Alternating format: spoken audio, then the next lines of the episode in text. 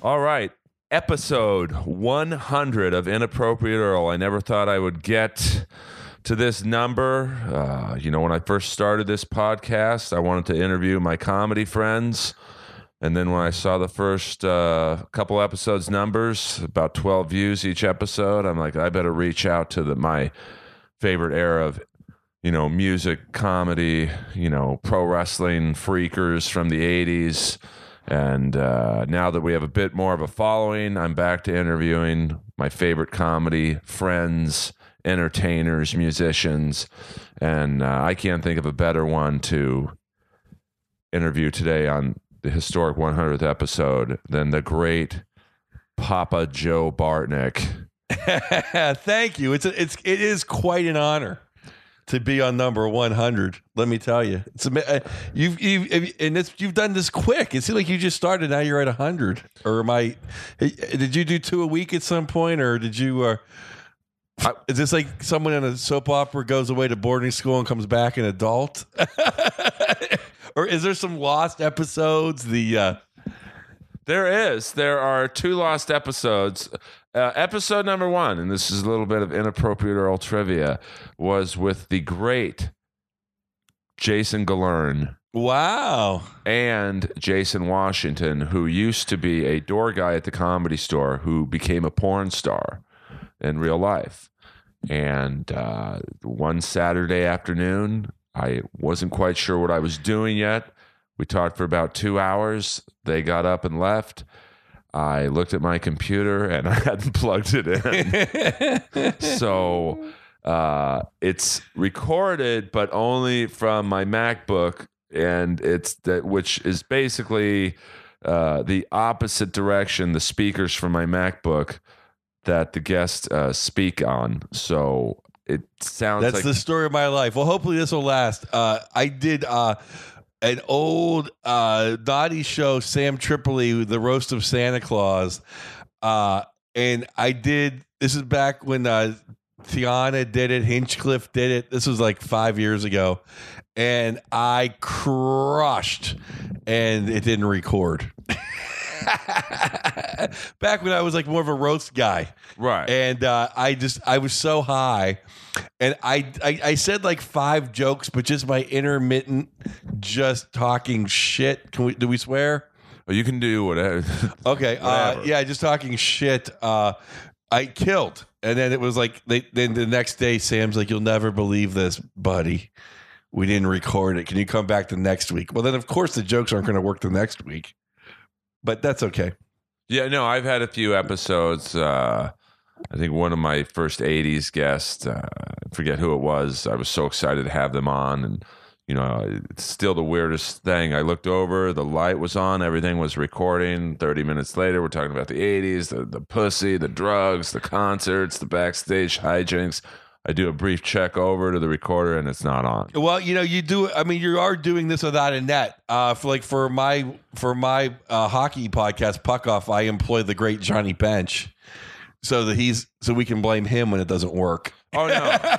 you know what I mean? It's like I, I if I if it was up to me to do any anything technical, I still wouldn't have a podcast. So and lu luckily on insensitivity training court does all that stuff. So Well, I am lucky enough to have the great and legendary uh, Ari Manis, who is a very funny comic and a door guy at the comedy. oh store. great, love Ari. He's uh, He helps you with this.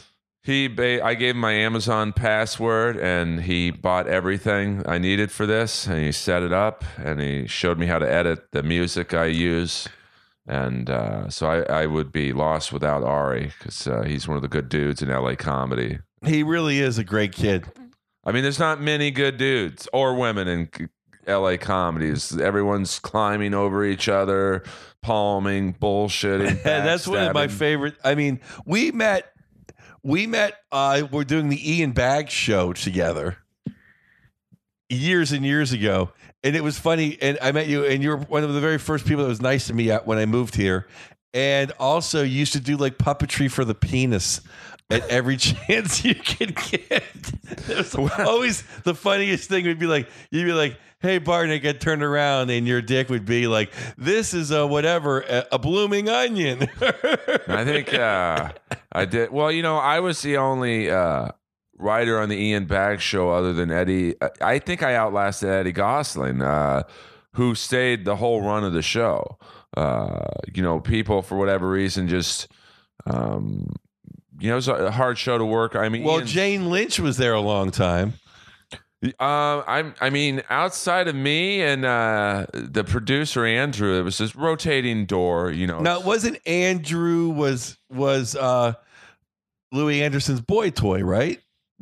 well, uh, no, no, that was another dude. Oh, okay. I, I don't think he was his boy toy necessarily. I just think he was in charge of, you know, uh, you know, possibly um, arranging dates for Louie. Oh, okay. Not not, Um, not not to throw uh no, not Andrew The Not- Abraham. Abraham. Yeah, not Andrew's like the guy from the Comedy and Magic store, right? Yeah, but he was uh, one of the writers on the Ian Bagg. yeah, yeah, but that's not the same guy. No, the money guy. the money produ- guy was Abraham. Yeah, and he was he was connected to Louie Anderson. And yeah, and Louie was, I guess you'd say, a mentor of the Ian Bagg show. He would uh, come down and uh, be a guest if we needed someone that week. And, you know, obviously he's a legend. And uh, it was, uh, That was pre my era. I yeah, never yeah. got that was like when I first came. You know, as a matter of fact, the first meeting I had at the Ian Bagg show, we had a writers' meeting, and it was at some guy's house up on Sunset. And I was a little intimidated because I was a green comic at that time, and I'm, I'm around Ian, and I was always scared of him. Still am. Like he's so good. It's like fuck. I, I don't want to. I play mean, play hockey against him. Then you get. I had two goals, and I'm like, oh, I'm going for the. I'm like going for the hat trick. He was just skate. He was so much faster than me. He would skate by like I wouldn't see him and just cross check me. Go, you're not getting. You're not getting the hat trick, partner. oh uh, yeah. I mean, I'd just be in the crease and just be just come over, just clean me, just like you're not getting a hat. I, I think because we're good friends. I'm the only guy he would hit like in the whole league or the whole whatever. because you're big enough to like take the hit. Yeah, I can take a hit and I enjoy. It's fun, you know. It's Ian. We're we're all having fun here, but he would does. Uh, it was great. Ian, I didn't recognize Ian when I first got there. I literally didn't have a helmet. I, I had like Renner skate, like you know, uh, Dorothy Hamill skates. I didn't have a helmet. Just brought my like hockey. Just brought my street hockey stick. And like I was gonna wear shorts and just go out there. And he's like, Ian's such a nice guy. He gave me his helmet after like week three, but I, I didn't have anything the first two times I played. I had no equipment, just out there skating around. Oh, Ian's the best, and like But I was like, I, I walked in and I'm like, I saw Ian skating around. I didn't recognize as Ian. I'm like, what did I get myself into? the guy's 6'5, 240 anyway, let alone on skates. He's a monster. yeah, he's a big dude. He saved my, he saved my, he really saved my sanity. When I first moved here, like the first year, I was driving the five every day, uh, every, every week, going up and doing gigs in the Bay Area or like all the way to Seattle or Portland or whatever, keeping all my connections. And he looked at me like, "You're crazy. Uh, just come work on my show. Meet meet people in L.A." And I'm like, oh, "Okay, it's like a good thing." I met you, and you're a great guy. Well, you're an awesome dude, and Ian's an awesome dude, and that show is like That show would have should have been something. should have been. They shouldn't be. They're handing it out to all these foreign queers. You know, they should. I mean, I know Ian's a foreigner, but he's not a queer. But I mean, they should have. It shouldn't be that fat Steve Borden or whatever, and then the other guy. It should be. Uh, it should have been Ian Bagg. I mean, that show was really the Tosh show before the Tosh show. Tosh was a guest on one of the earlier uh, uh, shows, so it just shows you the wacky business of uh, Hollywood. It ain't the funniest people getting, you know, TV shows or gigs. Because Ian's like, Speaking of Eddie Gosling, I remember he came to see me and Sam Tripoli's uh, Comedy Central pilot of the Naughty Show, and he was upset. He said the whole way home because the pilot was so good that we shot. He never thought Tosh's show had a chance. isn't that crazy? Yeah, what uh I you know I think normal people who just go to comedy shows or watch TV have no idea of the you know the process of getting a show on the air or you know the great shows that never get on the air. Oh, absolutely. Most great shows. I mean, that's why. I mean, look, it, I think it took The Sopranos like three years to get put together properly. Yeah, and I think uh, People passed on The Sopranos. Seinfeld was uh I think the pilot wasn't that good or something, at least in the executive's eyes, and Right. they almost passed on it. Well, yeah, the, the the the coolest thing that Seinfeld could hold his hat to was he was making so much money already as a stand up that he didn't have to suck dick. So he literally was like, Well, that's the show. Go F yourself. And they finally came around to like, Okay, well, that's the show. He's not going to budge. Yeah, I mean it's, uh, and then of course there's like a movie like Rocky, which I think is the best story ever from the standpoint of like every studio passed on it, and then Stallone found one that said, "Well, we'll give you hundred grand for it, but you can't be in it." And he just persisted, and not to turn this into a Tony Robbins fuck. Well, well, well, my well, my friend Herb Nanas, who uh, is a, a great friend of mine, he used to be his agent at William Morris. He actually uh, he actually found Roseanne. He used to put Roseanne. He used to pay for the private jets to fly Roseanne to open for Julio Iglesias. That's how Roseanne got a break. Yeah, The, the great Herb Nanas. Stallone, Stallone actually thanked Herb in the Hollywood Reporter or whatever. Like put a big ad out that was in Herb's office that said without without Herb Nanas nothing would Rocky wouldn't wouldn't have happened. Herb's got these great Stallone stories. How when Stallone had a plane, then fly to Harris's ranch to have like steak lunches and then fly back. That's who uh, Schneider. Rob Schneider has some great Stallone stories from Judge Dredd. it's he was I I never saw Judge Dredd, so uh, It's. I mean, I'm not. Apparently, it's like one of the big uh, no nos with uh, people who like comics that uh, it's a pretty bad adaptation of of you know, like I guess Judge Dredd in the comic never had his mask off or his whatever he wore on his head, and Stallone was you know obviously you saw his face the whole movie. so, know. oh, I, I can't do a Stallone, but what do you mean I'm not going to show my face? and uh, he's, they made Rob come back. I guess Rob died. I didn't really see the whole movie, but he, I guess he dies at the end. And Stallone saw the final cut. He's like, oh, "We got to bring him back." You know, it's not sad enough. So Rob was off doing another movie, and they flew him to like Seattle, and they did a green screen where they made it a sadder ending. so it's like. Come on, it's Judge Dredd. I'm sure the first ending would have been fine. oh, I mean, it, would- I, uh, whatever. If made some extra cheddar. But Stallone gets a lifetime pass for the brilliance of Over the Top. I mean, that's just Yeah, you know, not too many guys have made have been two people that are just completely iconic. Like he's Rocky and Rambo. and Lincoln Hawk. Not quite as uh, that's the guy from Over the Top. Oh yeah, I, I missed it. It was funny is Stallone Nighthawks is a great movie. That is, uh, I'm, I'm sure it's been talked about on all 99 episodes of this podcast, but if you see the book I am pointing to right now to Joe is the great biography, All the Moments, Rutger Hauer. oh yes, a little Rutger Hauer. Well, he told the I only bought that book to hear about the chapter of Nighthawks, uh, and it, Nighthawks has been talked about in depth. Yeah, I was gonna say like it's like inside the actor's studio here. Well, because if you if if you're familiar with that the movie, uh, the final scene is when Stallone is in drag as Lindsay Wagner, and uh, Rutger Hauer breaks into the apartment. He's about to stab what he thinks is Stallone's wife, and Stallone sees the reflection in the in the uh, pot he was cooking in, turns around and he shoots Rutger Hauer. Now it seems like a simple scene.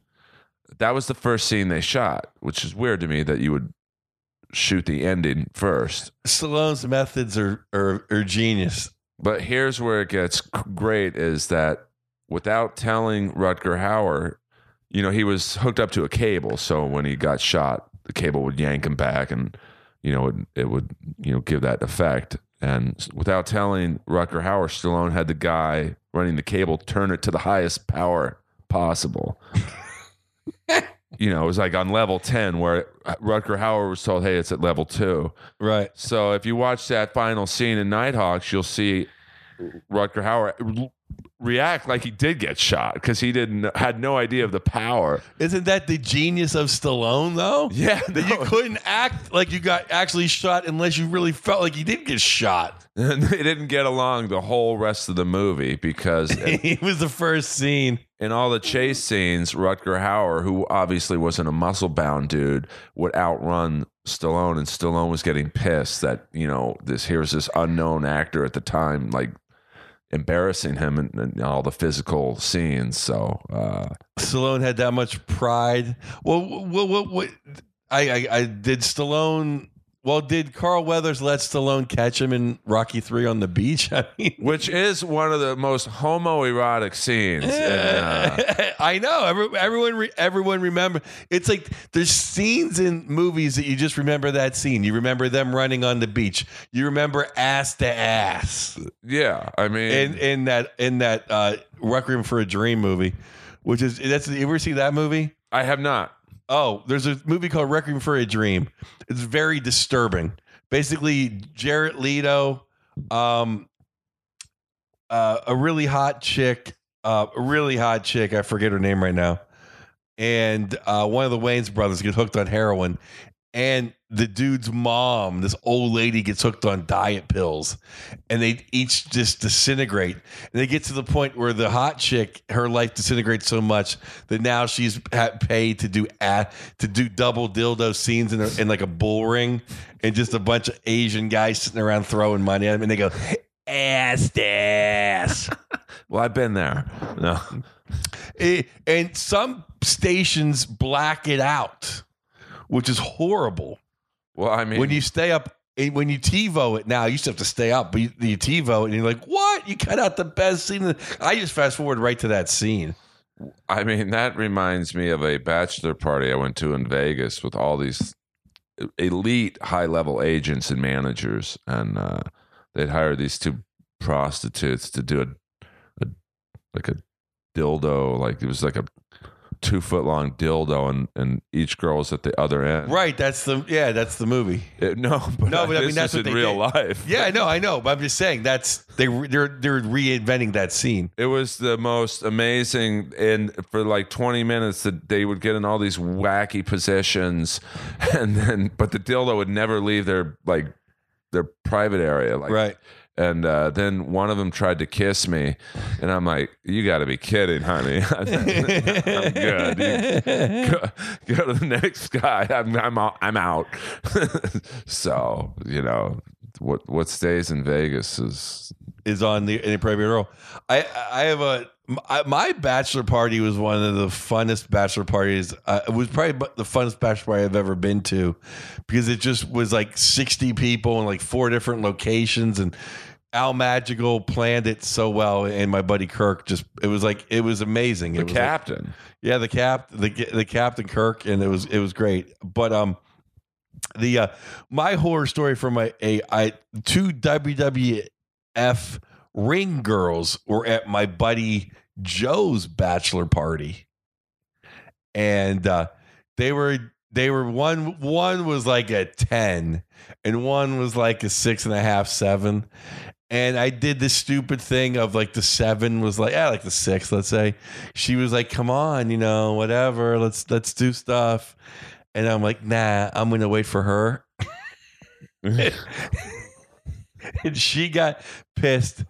She goes, This guy's a dick. They threw me down. They stripped me naked.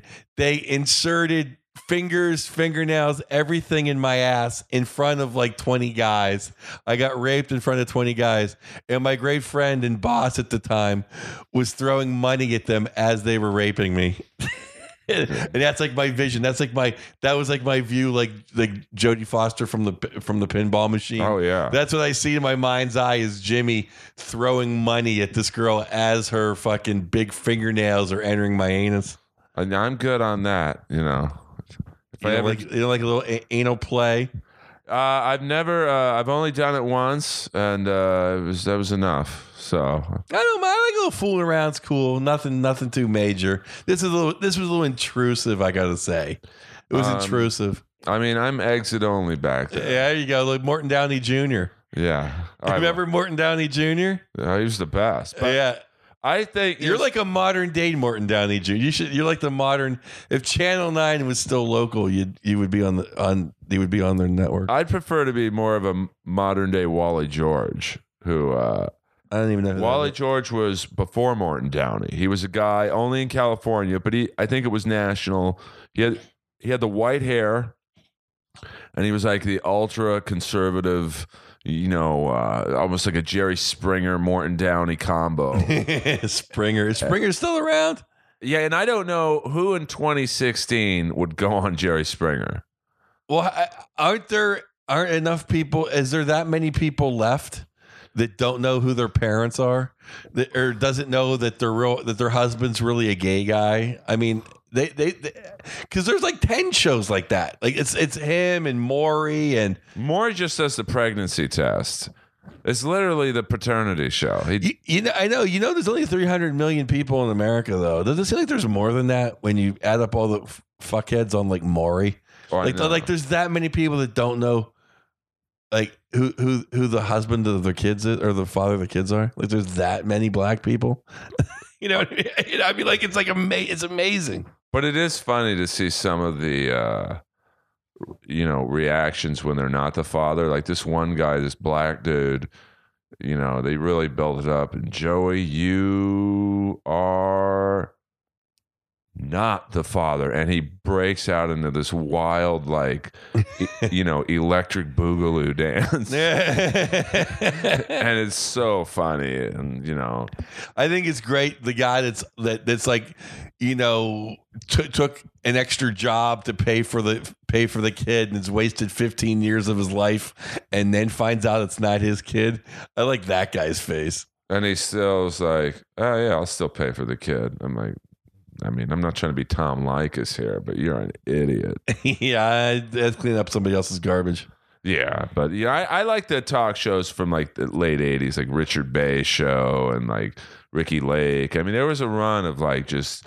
Uh, who, uh, who was the blonde girl? She looked like Jenny Ellen. Jones Yeah, yeah. She had one tit. That's why she could play Wipeout on drums.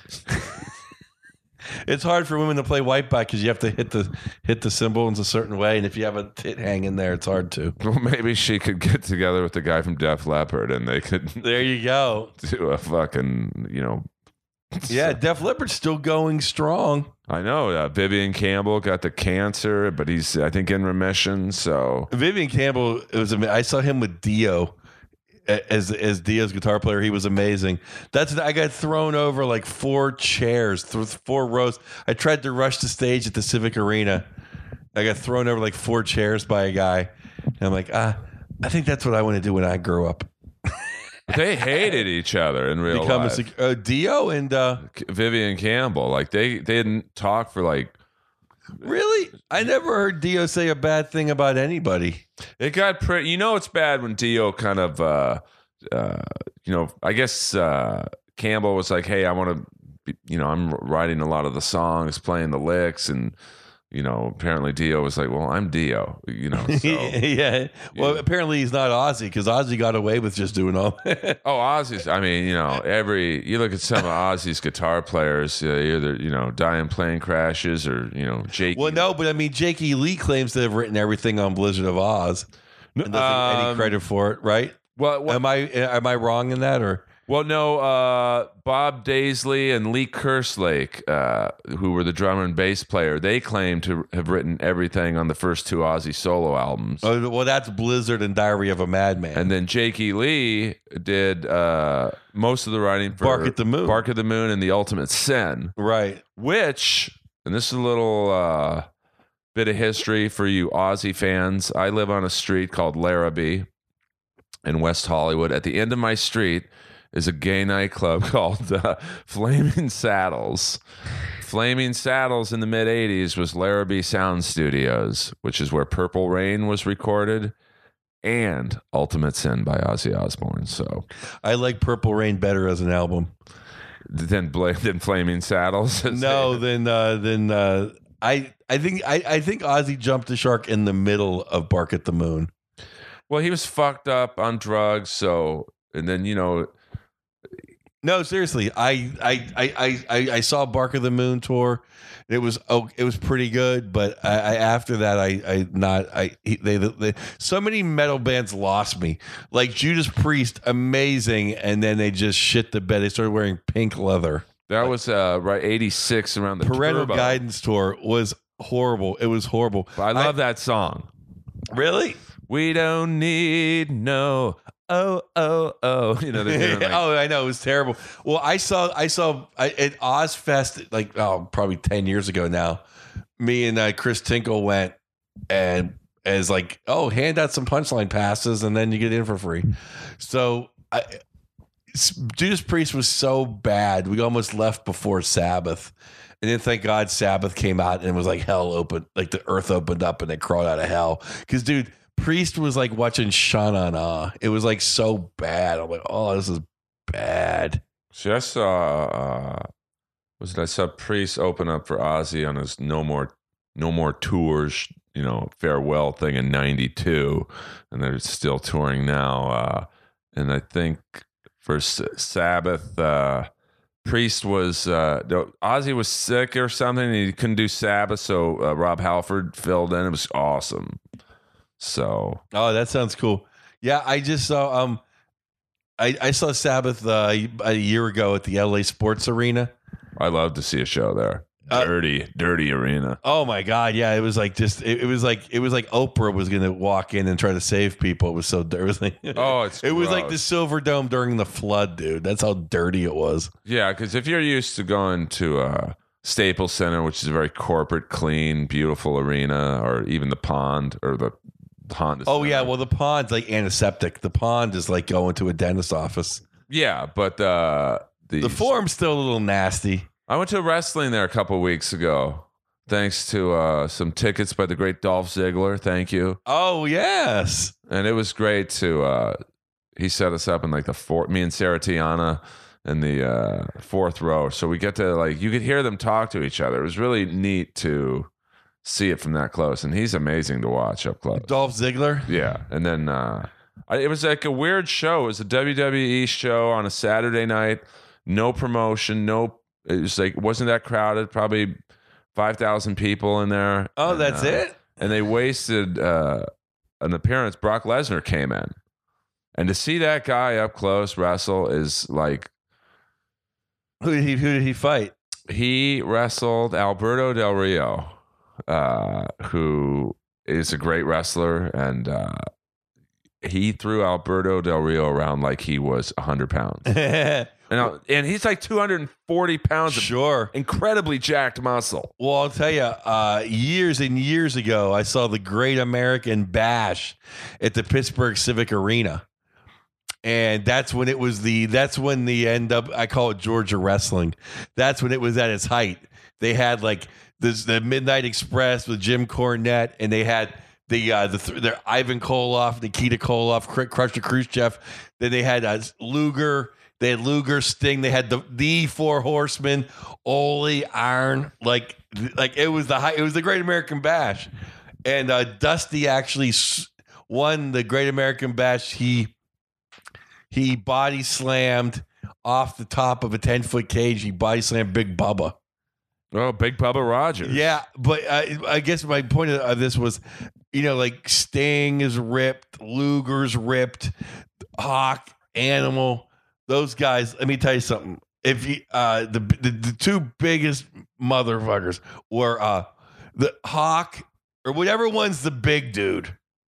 Well, Hawk, they were is a- both pretty big. yeah, but one guy was like ripped and one guy was like just big. Uh, the Road Warriors, right. Uh, oh, um, of course. Hawk right. and- I'm just for the listeners. Uh, the, the the big guys, I'll tell you, the biggest one of all of them was Dusty Rhodes, dude. Was a big. Dusty Rhodes' shoulders were like the front of a fucking SUV, dude. I mean, he wasn't, and he still had like the pus sack hanging out the side of his, long, you know, Wow. that thing on the side of his belly, whatever that was.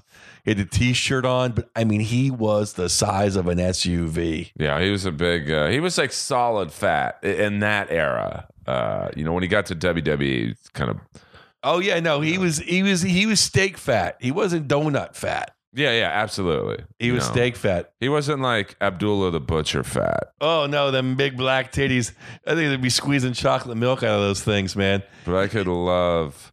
I love watching Abdullah the Butcher just his in his prime. uh, You know, I he wasn't on my turf. I grew up in Pittsburgh, so we had WWF was our normal one, and then on cable we got you know Ric Flair let me, and, and and and Dusty Rhodes. Let me tell you something, Daddy O. yeah, That's the best. It's the best era of wrestling. Is that era of George?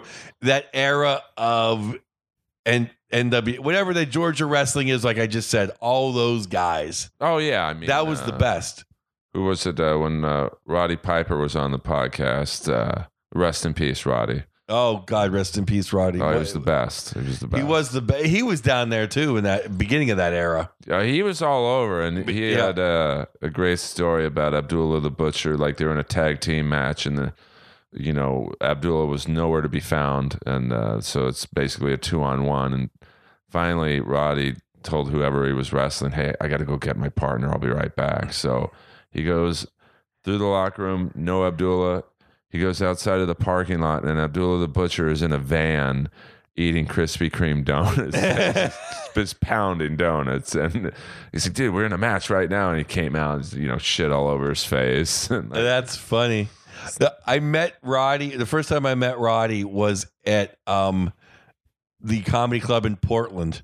Harvey's, Yes, and I just went in to get the key to the um I, to get the key to the condo, and I walk and I walk in, and all of a sudden, like I turn around and there's Roddy Piper, yeah, and I was like, "Oh my god!" And he's just like, "Yeah, he- he- how how are you?" And I'm like, "Dude, How I'm are like, you? I, I know. I'm like, dude. I go, you look fantastic for like getting your head kicked in all, all the time. And he just looked at me and I go, I mean, you kicked a lot of ass yourself. Yeah. Smile. I mean, nicest guy in the world, but I was just, I mean, you know, that's uh, just it- one of those people you want to meet. The saddest day of my life is when I met Hogan, and I had too cheap of a phone to take a worthy picture. right. I'm like, am I if I I am a piece of shit that my phone isn't good enough to he wanted to have a beer with me. It was backstage at the Hasselhoff roast. And I was busy working I was working for Extra and um and Lampanelli at the time, so I I was too busy. I mean, I met him once. Uh, you know, as many of you know, I, I was dating the manager of Motorhead, uh, the female manager, and uh, I met her, she gave me some nice stuff. Shelley's the best. Yeah. Uh, I saw her unfortunately two weeks ago at Lemmy's funeral, but uh, uh, How's she doing? she's doing great. And the funeral, I was uh, asked to be an usher because I was the only one who knew who all the rock and rollers were. So they figured, and it was the most surreal thing to be like, "Hey, Earl, uh, Lars Ulrich, and uh, Robert Trujillo are here from Metallica. Can you seat them?" Oh wow. seat them, and then I get a tap on the shoulder. Uh, Earl, the singer from Judas Priest, I think his name is Rob uh, Ho- Hoford. I'm like, it's it's Halford. I'll sit him. And, Was it uh, in a church? It was at Forest Lawn. Okay, Uh, yeah. Where the great Freddy Soto was buried. Yep. And uh, it was an Or amazing we're not buried, but um cre- uh, intern. said bye to, I guess. right. No, because Uh, his he's buried in El Paso. um, and it was. Uh, I've been to a lot of funerals, unfortunately, and this one was probably the coolest one because up on the altar they had huge stacks of Marshall amps, Yeah. uh, all of Lemmy's basses, and uh, the speakers were just unbelievable. You had Rob Halford tell a great story. Um, the guys from Metallica, uh, Was Ozzy there? Ozzy was there. Um, Gene Simmons was there. Oh wow. Um, Slash was there. He now, have you ever met Gene Simmons?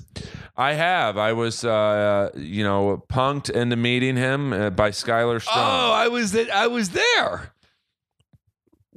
You know, uh, you might have been because No, I was. I was totally there. I, I, it slipped out of my mind because I was. I was some friends of. I was working on. I yes, because Bill Burr was on the show. exact. And, and Jim Jeffries. Right. Yeah, and and and friends of mine from Pittsburgh were in town, and I'm like, I mean, I'm like, you want to see me, or let's just go see these guys. Like, I F doing me do a set. Go watch Burr and Jeffries. Yeah. No, I was, uh, and thank God I didn't know they were on the show because I, I wouldn't have been able to go. I can't follow those guys. I mean, I'm pretty confident in my abilities, but I'm not that confident. Oh, and and I mean, it was just an. I mean, oh, those two guys are. I mean, they're killers, and Owen Benjamin was on the Yeah. show, and uh, you know, I think some other big names. And so I met him. Uh, basically, I was told I was headlining some show, and I knew nothing about. Right. And uh, so when I and they wouldn't let me in the room. You know? Yeah, is uh, Skyler is acting really weird that night because of the secret, yeah, but and I'm like, I'm like, it could not. It could be a. He he made it like he made the secret really crazy where it could have just been like a real easy thing to do. Like, But he I mean, I think he was doing that because of me, because he didn't want anyone to tell me that it was Gene Simmons. right? No, I know. So I ran up to the stage, you know, when I heard my name and the security guy let me in the room. I'm like, well, you know, I was at the Clive Davis Theater. Yeah, no, I know exactly where. Yeah, I was there. So I was like, uh, well, There's this, no booze in that place. this is a weird place to do an open mic. I was basically told I was headlining an open mic. Yeah, and I was like, "Wow, this is uh this is a strange place to do an open mic." And I hear a lot of people in that room, and because my friend Whitney, uh, it was basically an open mic for Burr, and and, and that's what made it so great in Jeffries. They were just screwing around with all their new stuff because there was only like a couple hundred people there. yeah, it's a high level open mic. Yeah, no, I know, but you know, like that's what's so great. Like I remember when David Cross came to the Punchline and did like six sold out shows with just and, and just leaf through his notebook the whole time, just because it's like, yeah, it's no big deal to him. You know, Well, I would like, love to I- do that. I know. Uh, but go well when I met Gene Simmons, it was at the Gene Simmons roast. I worked on the roast, and I remember in Atlanta, I was nice enough to be like, "Hey, so my women, I know my great writer, blah blah blah." He goes, "Oh, great job," and I'm like, and I literally got starstruck. Not where I was starstruck, like, "Oh my god," like it's Hogan, but like uh, I was like, and he goes, "Come here, give me a hug."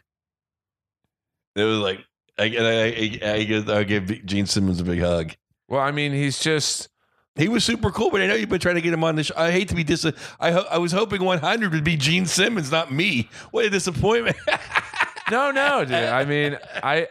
You no, know, I know you've been trying to get him on here. I've been trying just because, uh, uh, you know, if there's one guest, it, it would be either him or Paul, but I think Gina's more of a sense of humor. What you should try to do, you should just get Craig Gass to be Gene, Gene. Simmons, and then and then and then and then Gene will get pissed and then come do it himself. You know, you're right. It's, I mean, I, when we met that night at that show and I interviewed him for 10 minutes, he loved it because, you know, when I do a famous person on this podcast, you know, I say, I don't want to ask them questions they've been asked a thousand times. Right. So I, I dig deep. Right. And with Gene, I dug so deep into some 80s questions. He just looked at me and was like, You know what you're doing, dude. Because I, you know, he's sick about getting questions about Ace and Peter. oh, like, sure. What does he care? How did you guys start? You're, you're not Eddie Trunk. Yeah. Well, Eddie's. I, just, know, I, just- I like messing with Eddie. no, Eddie's cool. I mean, uh, he takes it so seriously, though. I, Eddie approaches it more as uh, he likes to interject himself into that thing. Like, you know, when I saw Kiss, when I did this, when I, I'm more. Well, he, but he that that that whole breakup though, that's a big thorn thorn in his side.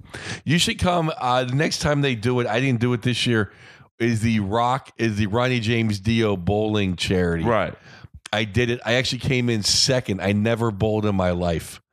It's crazy being from Pittsburgh and wearing bowling shirts on stage to cover my gut. I never bowled on stage, or I never bowled in my life. I came in second. That's how out of shape and unathletic rock stars are. That I came in second, never touched a bowling ball in my life. Yeah, I don't think. Uh, well, their abdominals are strong from fucking so much. but They're uh, whatever, yeah, whatever those muscles. They all have the, they all have that Jesus uh, yeah, ab yeah. muscle, whatever that is. I've never I've never seen that on myself. You have that, don't you? Uh, it's not. Uh, you know, I do a nice combination of fucking and exercise. there know? you go. Yeah, you're always banging the broads. I mean, I, you know, I, I, you know, I think the guys who brag don't get anything. So I'll just say, you know, for a non-celebrity, I've, I've, I do okay. You know, Uh, you're yeah, you're a you're a, you're a, you're you're you're like you're kind of a celebrity. You're like a D level. You're like a D lister. I'm, I'm not even. I We're- would, you know, yeah, yeah. You're like you know. People I would say I'm like Motorhead, where you know everyone loves me. I'm not really known. I should be known more, uh, but due to some bad career decisions, I'm trying to rectify. Uh, what would the what would what would what would be your biggest regret? Oh, definitely not starting earlier. I mean, I started at 30, which is like embarrassing to say, but uh, I started at like 27. Who cares? But I like when I, you know, when I, you hear like Chappelle started at 16, it's like fuck. Not that I wish I started that early, but it's like wow, if I started at 16, you know. But uh, a biggest. I I think you need life experiences though. I, I don't know. I, I was happy I started when I did because if I started when I was younger and did everything I did, like let's say in the bar industry, I would have I'd have just made enemies everywhere. Like I'd I would have been I'd be out of it already. Yeah, no, I mean it's. Uh, I I would say my biggest regret uh, outside of that is, uh, you know, it's just not in me. But I see uh, how people get things is is not being a bit better of an ass kisser. Oh yeah. I mean I I would probably on a whole that'd be my biggest regret is just not being a little bit more aggressive in life. Yeah, like I uh, started out with Whitney Cummings doing like open mics and stuff out here, and uh, you know, looking back, I see how like when we would all go out to Jerry's Deli after a show, she'd go home and write, or you know, she had this amazing ability, and I've said it many times on this show before that she could walk into a room full of a hundred people. And find out within two minutes who can help her the most and go right to them Right. where I'm finding the guy who can talk to me about Shark Island. exactly. An I'm unknown. finding I'm finding the guy who like who, who thinks Malkin's better than Crosby. Yeah. so we can agree for an hour. which might be funner to talk to about Malkin or who's a better guitar player, Vinnie Vincent or Kane Roberts. But, you know, Whitney was talking about, hey, how, you know a line producer for Chelsea, uh, whatever. Yeah, And- I mean the true acting in Hollywood is pretending to like people that you don't. That's what she's and, best and at. And I can't do that. I can be I can be I can be not not nice to people. If that makes sense. no, I I, got you. like I, I I cannot I'm good at not being me I'm good at being level with people, but I'm not I can't be nice to people I don't like. And in general, I don't really like that many people in Hollywood. I just don't I I don't like their music, I don't like their sports, I don't like I don't like movies really. I mean, I'm a know, man I'm a man, Earl. I'm a man. You are a man's man. Thank you. You're like Ra- coming from you, it means something. They coming from half the other guys I know in comedy. It's like, oh, what do you mean? Because I haven't seen all seven Star Wars. You know what I mean? I think there's. I I don't. I mean, Star Wars. I don't know. I saw the last one. It was all right. I, I was just, I liked it. I was just, thank God. I, I was, I was, I was like, you know, I was like, really, they're gonna make the black guy the hero. Really, don't black guys get enough in this business? I mean, well, not according to Spike Lee and uh, Will Smith. Oh, Spike! I never, I've never, you know what? I never even saw "Do the Right Thing" because I'm like, I don't need Italian Americans portrayed the way Spike Lee wants us to think they're portrayed. Like, go fuck yourself, Spike Lee. Well, here's Go, the thing. go watch the Knicks lose. Right. I like the Knicks. I just, I don't like Spike. I, he, he's, he's uppity. That's, right? Is that the word? I don't like uppity people. It's uppity. Well, it's like here's the thing. Uh, you know, I mean, I do think Will Smith should have been nominated for concussion because that was, uh, you know, as a huge football fan, and the movie did focus on our beloved Steelers to a degree. Oh, Uh, really? Well, because it was, uh, you know, based on like Mike Webster, and and you know, if you know that story, you know, he's probably the greatest sinner of all time, and at the end of his life, he's living literally under a bridge. I, I, I took a remedial computer class with him. Yeah, I mean, And, and- and I did. And when I was in high school, because I couldn't figure out computers, and my mom was like, "You should go." It was like a two night seminar, and he was in there. And it was like a big. His I remember his fingers were like the size of my hand, like one finger. Like he could barely hit like the the T on the keyboard because it hit like four letters when he was doing. I mean, if you look at some of those '70s highlights when they're in playing in a cold weather game, and you know most players have like the long sleeves on. Mike- Mike Webster's just got nothing. It's just the jersey on. he was a tough, tough, but a sad ending to. Uh, oh, he lost his mind. He lost his mind. a lot of those uh, Steeler guys did, you know, from the uh, '70s. Yeah, they're kind of like wrestlers. You know, they kind of like took the roids and partied, and now they're dead. Yeah, I mean it, that's why you know when Piper died at 61, it was like, you know, I was sad because I got to know him, you know, pretty well the last year of his life. Uh, Right.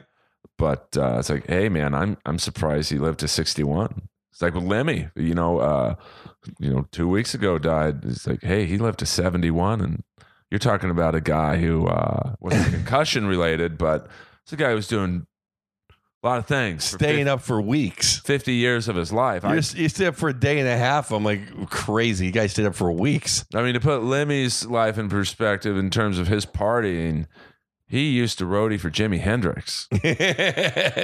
yeah. So Well- that's like, Well, Ozzy said he was freaking nuts back Yeah. when Ozzy partied. so like if you, you know, freak out Ozzy, Yeah. and, you know, it's like that. Because Motley- Motley Crue was freaked out by Ozzy. well, that's that famous story. Uh, Raking, uh, doing the line of ants, right? Yeah, I think someone uh, there was a line of ants by a pool. I think somewhere in Texas, and uh, Nikki Sixx goes, "Oh, I'm going to impress Ozzy," and so he pissed on the line of ants. And Ozzy just looked at him and goes, "That you know, whatever he said, that's nothing, mate." And he snorted the ants in Nikki Sixx's urine. and then I guess like Nikki and Tommy Lee looked at each other and go, "We're in over our heads." man." and Vince was probably fucking three girls at uh, you know once. So My one of my own one of my one of my only good TV credits or anything is I roasted Tommy Lee on uh, on Discovery Channel, which is probably why you've never seen it, anybody. Uh, but I got to meet Tommy Lee, get kind of, kind of friendly with him. I was backstage a couple times, and he told me a story when Motley Crue was over in Thailand. There's a place called the Four Floors of Whores. And he only made it to the third floor because he was so freaked out. So imagine what goes on on the fourth floor. yeah, it's If like- on the third floor, Tommy Lee tapped out. yeah, I mean that's yeah, I mean that's when you can uh, wow. Because isn't that kind of like why like Mick Jagger and Bowie and all those guys kind of get half gay because they just banged everything on earth. Well, it's yeah. I mean, uh, you know, I don't even. uh It's uh, like David Lee Roth and Paul Stanley are rumored to, uh you know, maybe uh hang out with some dudes every now and then. But to me, that's not gay, and it, it's crazy for most people to comprehend this. But you, let's just take David Lee Roth. No, he's been famous since the mid '70s, so that's what 40 years. You, you figured he. And his Van Halen's prime, and even before Van Halen, he was fucking He was he grew up in California in the in the seventies as a teenager. Like all the movies of how everything was great, that was David Lee Roth's life. yeah. You know, like every when you were growing up, you're like, oh my god, I moved to California because these guys, good looking guys, are fucking everybody. He was Spicoli with money Yeah, yeah. In Pasadena, he grew up in Pasadena. I live in Pasadena. because his dad was a very not famous, but very uh, well-known dentist. So if you look at the, uh, I think it was their first video, "Pretty Woman," and uh, all the house scenes in that uh, video are from David Lee Roth's house. Uh, and so Well, he- that movie. I'm gonna cut you off. No, that no. movie, that famous, not famous. There's a, that movie about like the party that gets out of hand in that big mansion. That that's Van. That's a Van Halen party. Yeah. So, you know, you, you figure he's been fucking for 40 years, every girl on Grade. A puss. Yeah, it's not like, Grade A puss. Not So- like you know. Let's just say conservatively for 40 years, 100 girls a year. And that's probably, that's like probably not even close. That's five, 6,000 women conservative. that you know, so after that, he probably needs a cheese grater to get off. So he looks at a dude and is just like, ah, fuck it. That's boredom to me. That's not gay. yeah, just mixing it up a little bit. But if you sleep with like one girl and then you're like, "Oh, I'd love to suck a dick, that's probably gay. Same thing with Paul Stanley. I mean, 40 years of touring and, and Well, let's and and thank God you called me a man's man uh, 20 minutes ago. Uh, let's say that you you you enjoy you you're either a top or a bottom. Say you enjoy having your your anal gland banged. Like everyone, like I, I, you know, don't mind a finger every now and then or a tongue. Someone might say, "Okay, I could use a fi-, whatever, whatever that may be," or you're banging somebody's butt. That that that to me is just kind of more like the act of sex like I never want to suck a dick. you know, like that to me is gay. Does I that make any sense? Like, yeah. I, I we really went off the rails now.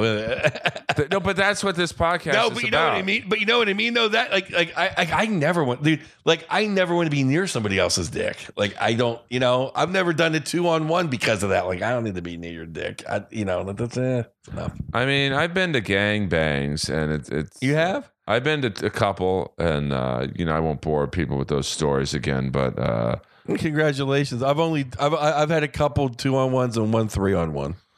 Well, I mean, it, it's not. I did it more for the laughs. You know, it was more. It was an open mic. yeah, it was an open everything, uh, and it once It again. must have smelled like ass. oh my god! And and I gave the girl uh, the first one. I was at a ride home, and because no, everyone wanted her out of the house, and I felt bad. I'm like, here, I'll give you a ride. And she had a. Uh, oh, oh, you you went to a. I, I was for a second I confused gangbang with orgy.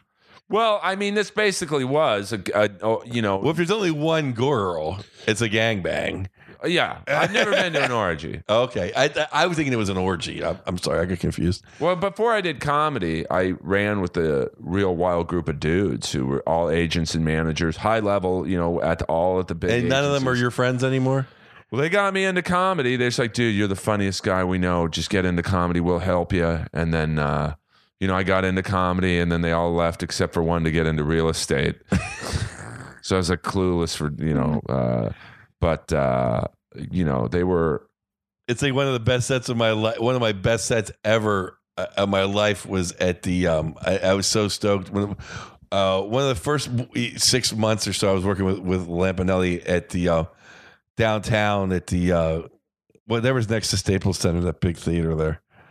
And this guy came up to me and he goes, "You were so amazing, blah blah blah." I but I just retired Friday. and he was like, he was like of this huge agency too. Like, oh.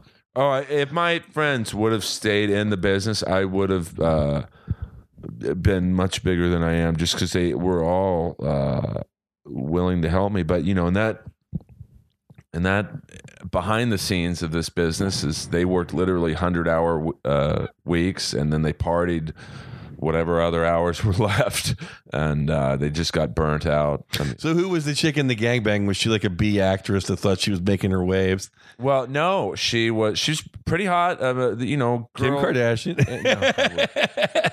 she would have been about 13 at the time. Uh, and I don't think that would have bothered too many of these guys. Uh, I know that hasn't stopped anyone in Hollywood. um, uh, so I, she gets in my car with just her underwear and a jacket on, and I look over at the jacket and it says Shelby Motors. Now I'm a huge car buff. You know, I love you know, uh, you know, motor, uh, you know, muscle cars and stuff. And I instantly was like, "Oh my God, Carroll Shelby, the Cobra Mustang! It's like the greatest car ever. You know him?" She looks at me and goes, "Know him? That's my husband." So I'm like, oh Jesus Christ! So I oh my god, that that is that is but it's so I, I I drop her off at this hotel that was owned by Donald Sterling, of course. no blacks. so you parked out front. You so you left your keys in the car out front. No, she, she'd be she'd been fucking like nine of my friends for the last seven hours, and she Oh my god, was she? I guess she was coked out of her mind. no, she was just horny. Uh, you know, I'm assuming she didn't. for Have, seven hours. but she goes to me as I drop her off. Do you want to come up? I'm like, what? and so the next day I was you you want to come meet my husband? no, yeah, I do actually. yeah, it doesn't say you want to you want to ride. Uh, Can you hook me up on a Cobra? And uh, so the next day at this gym I was working at, I told my two musclehead friends, "Hey, I got this girl. She's a live one. Just go over there." And my, they're like, "Well, dude, uh, I'll tell her I play on the Raiders." I'm like, "You don't have to, dude." The other guy's like, "I'll tell her I produced Michael Jackson's albums." I'm like, "You really don't have to." So I drop them off that night. And about three days later, they call me back. And I'm like, hey, how was it? She's wild, right? She's great. They're like, how was it? We're still here. Here, here's the funnest part. So this starts getting around. My, and she wasn't doing coke. no, no drugs, nothing. She just liked, uh, you know, sex. Oh my god. So my one horny friend, uh, I'll This ch- and this is pre, is this pre AIDS? this is uh, during AIDS. I think- Oh no no I was gonna say because then it's yeah I think AIDS was discovered during this week. Uh, yeah uh, it, in the front of a Shelby. Yeah, in a Shelby. Yeah, exactly, Uh, in the front seat. so my one buddy finds out. He's like, "Dude, I got to get in on this. This is crazy." And the one, yeah, he f- ruined it for everybody. Oh, he's the worst. He's like, dude, I'll take her to dinner and play pool. I'm like, you don't have to take this girl on a date. Just go over to this hotel on uh, Wilshire and Comstock. And, Comstock. Uh, yeah, it was crazy, dude. So he goes over there and she call she calls me the next day and she never called me. And she's like, sounded pissed. I'm like, hey, Cynthia, what's wrong? Johnny's got a big dick, right? Huge dick. She's like, I didn't sleep with him. I'm like, you didn't sleep with one guy? And she's like, Earl, I'm not sleeping with any guy who can't beat me in pool. and I haven't heard from her since. So uh, she's off the grid, Jack Bauer style. wow. But uh, So you were you were pimp, you were pimping her out.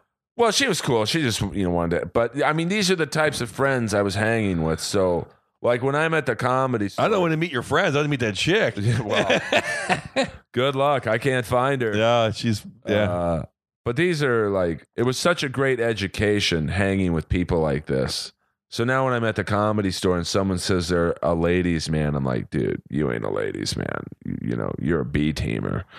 Well, I mean, that's, I mean, I, I yeah, yeah, you know, the one, the one thing I do not regret about starting later is so many kids think they did wild stuff. They're like, uh, whether they're 23 or 24 year old comics, like, oh, we did this, we did that. It's like, you have no idea what I did when I was what, 18, 19, 20, 21. Like, it would rock your little comic world's brains if you knew the kind of fun I had. Yeah, it's like, you know, hey, dude, Skakel, I had a double team last night. It was wild. I'm like, dude. Uh, you know, a nine on one gang bang is wild. when you run out of rubbers and have to put a Ritz cracker bag on your dick, that's wild. So uh, yeah, I think, but it was a great education in terms of uh, to see how high level agents and managers like they're womanizers. Like we would go to nightclubs, and because I was sober, you know, I mean, I'd never done anything, still Right. haven't. They would want me around to drive, and you know, so right. I was involved in some such crazy wackiness uh, that it was Well, why else would you get in? Because that's the thing. Like they're in. We're all scumbags in this business. Uh, you know, you know what I mean. Everyone's in it for the broads or the fame or the booze or whatever. No one's in this because they know, oh, I want to be an artist. I want my voice- to be heard. Um, so th- they're doing it without even. So their agents, I mean, they don't even have the like any. They don't even have the like whatever of being artists. Not even- they're not even creating anything. They're just using us to get women. oh yeah, Yeah, you know I mean? Like they're not, you know what I mean? Like that's their level of scum. it was such an amazing uh, education and, in the, the business of Hollywood and womanizing uh, that it made me the man I am today. so thank you, guy. I can't thank you by name because I want to. Most of you are married with kids now, and I think it's great that most of you ended up having daughters. So you know, well, you because you went to an uh, you went to an exclusive high school, right? Well, I went to an exclusive grade school in Beverly Hills. Um, and then I went to, uh, I, I guess you'd say it was a semi What, exclusive. what did they name schools in Beverly Hills like after famous jewelers or? This was at the uh, Tiffany. Uh, yeah, uh, no, this was, um, not you didn't go. You didn't go to Martin Luther King Junior High, right? uh, no, not in the se- not in the seventies. Uh, uh, this was, uh, it was called Beverly Hills Catholic School, and then switched to Good Shepherd Catholic School. And uh, I went Let's back. switch to we have more money than God. Fuck Yeah. 'em s- school. but yeah, it's it's the real deal. It's like Was it Catholics? Because my wife is a non-Catholic, but she's a whatever they are that they're not Catholics. You know. It was a Catholic grade school Okay. and, and probably the, the hardest school educational wise I went to. I mean, Did they have nuns? Nuns who uh, ruled by intimidation. Yeah, no, that's I went to Catholic school. That I, to me, Catholic school, you either go, either drink the Kool Aid and you become a, a saint, or you're like me and you, and we're just like f that, and we'll live our own lives. Well, it made me, uh, you know, I guess to a degree, the man I am today because it was they ruled by intimidation. Like they, it was abusive. Uh, they would, you know, I remember once I got into a shoving match with some kid, eighth grade or something, and they got me in the homeroom, and both nuns were just swinging on me, like hitting me. Yeah, yeah, yeah. And now you'd be, I, I would have won a million dollar lawsuit. Right. Uh, So No, I was smack. I was beat up all the time. I had nun broke a ruler over my wrist. yeah, One of those real rulers, like the whatever the foot the yard yardstick. Yeah, I mean- I remember one time uh, N- Nun was really abusing me, and my my grandmother, you know, was uh, from Italy and was very religious and said the rosaries and everything. She went up and she told that nun in, Ita- in, in, in Italian, "You ever touch my kid again, I'm going to kill you." yeah. I mean, that's, Yeah, that was it. Was just a lady fucking back, that, that that nun backed off a little bit after that, but I mean, this was a, just a different era. Like you know, Oh yeah, well, you know, so I ended up going to a Catholic school because my first couple years in regular school I didn't do so well, and that teacher, that principal used to hit hit you too, and he Right. wasn't even a Catholic; he was like just a regular principal. He'd he take out his paddle and whack you. yeah. I mean, it's just it's kids today. Like you know, it's just That's why they all suck. I'm not for beating kids, but you know what? A good smack in the head always straighten you up over a timeout. well. I mean, like with uh, Adrian Peterson. No, now now I'm doing that. Now I'm doing that. Now I'm doing urban, urban my urban material. Yo, yo, yo, yo. I say knockout. Yo, yo, yo, yo, yo, yo. Well, I mean, it's just different. You, you know, like you look at the Dean Martin roast. You know the things that they would like. Don Rickles would get away with. is like, geez, you couldn't say his lines today. Well, I saw Rickles like four or five years ago. He got away with them pretty good in uh, whatever Indian reservation he was on yeah. Well, but I mean, like, in Palm Springs. if you watch like the Don, the Dean Martin roast of uh, Sammy Davis, and like, you know, Did you buy those? I always just I watch the the 'em. infomercial. Yeah, Did you? You bought them? I watch them on YouTube. They're Oh, okay. Full, uh, full. You know, the full uh, shows are on YouTube. Oh, sweet. uh, and like he looked at Sammy Davis and was like, either you're black or you fell into a bucket of M and M's.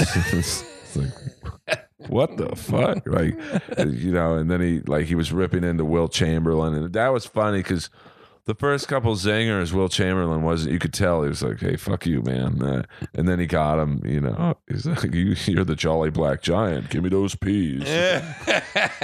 And like Wilt Chamberlain was like, "What the fuck?" Uh, but you couldn't have like you know the roast today, and you've written on a lot of them. Yeah.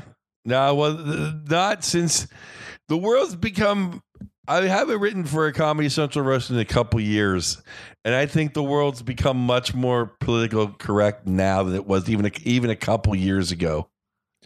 I mean, I don't like the the roast of today because to me, it's like it's a bunch of famous comics who I'm most of them are I'm friends with, uh, just shitting on uh, some current celebrity like that they don't necessarily know. Yeah, I mean, th- you know, I don't. Yeah, I know they're popular, you know. But yeah, it's become it's become a little bit redundant. It's just not as cool as it was. The first couple big Comedy Central ones were great. Like Shatner was great. Um, a couple other ones, I, I, even even Hasselhoff's was good. But now, I mean, you know, it, it, it is. It is. I just think political correctness is just you know, without getting on a rant. Um, I just think it's it's really ruining comedy. It's really ruining life. I mean, it, it's the internet. It's it's like four bloggers that somehow scare people into everything. Like like the whole thing with Amy Schumer. You know, whatever. Like people at home in their basement digging up shit on her, and now it's like you know. I mean, I did like the Bob Saget roast because he most of those roasters were his friends. So I- Yeah. you know that was a little bit more the you know the Dean Martin vibe of I'm gonna have my friends shit on. It was like the Sam Tripoli roast when we see the when we see the, ro- the roast of Santa. right. It was just us friends. I got roasted. It used to be a rite of passage in San Francisco. Uh, if you were a big enough uh, comic, when you left for LA, they would roast you at the punchline. So I got roasted for about two and a half hours, just getting sledgehammered, and I was rolling around on the ground laughing. It was so funny. so it was your friends. Yes, I would. I would not want like a bunch. That's kind of like when I was uh, when I was a judge at the roast battle, and like I was just coming off like going and seeing the dead and tripping like on acid for three days and doing a bunch of blow. And I was like, whatever. And then that guy that's like your partner or whatever, he was ripping on me, and I was like, who, who are you? Like, Yeah, yeah. I mean, like, uh, you know, it's like, I, but if you would have, I would have thought it was funny. yeah, because we're friends. Like, Yeah. uh, I'm roasting in a week and a half at uh, Riot LA, Olivia Grace. Yes. And, uh, we're very close, and uh, we're going to say some awful things about each other. Uh, she's had a lot of uh, Tra- I don't want to give away my uh, strategy here, but she's had a lot of tragedy in her life, uh, you know, and I know she's going to hit me on, uh, you know, certain areas. I don't know what is what is your number one fault. Ethan? I don't think you have that many faults. well, I mean, it's funny, uh, and, and that's You're kind of good on that. You know what I mean? You're I mean, I would say my in age- you're in shape. You're white. Uh, you know, I'm really, I really am untouchable. Y- y- Yeah, yeah. You're not. You're not broke. You know. You're not. You're not. You're not. You're, you're not pathetic. You know. I mean, I would say, and I think this is the key with at least in regards to roast battle. Uh, you know, you have to be very open and go, okay, these are my faults. They're going to hit me on, and I would say with me, just uh, putting my head in her head, I'd say maybe my age. I mean, I am one of the older comics on the scene, so that probably will be addressed. Uh, the fact that I've been doing comedy for so long and, and to a degree am unknown. Uh, you know, that's you know that could be an angle of attack. Right. Uh, certain paths. But but as someone who has roasted uh, for a living, pretty much uh, for a couple years there, um, you don't. Ha- those aren't like the haymaker ones. Like you don't have any of the real big easy haymaker ones. I mean, I would say the only haymaker one is possibly the age. The age, if you can come up with a couple really good ones. But and I'm not going to say anything about her. But you know, just you know, and, and, and, and you're not famous helps in that regard because your faults aren't as known to the rest of the world. So it's it's, it's hard to roast people that are.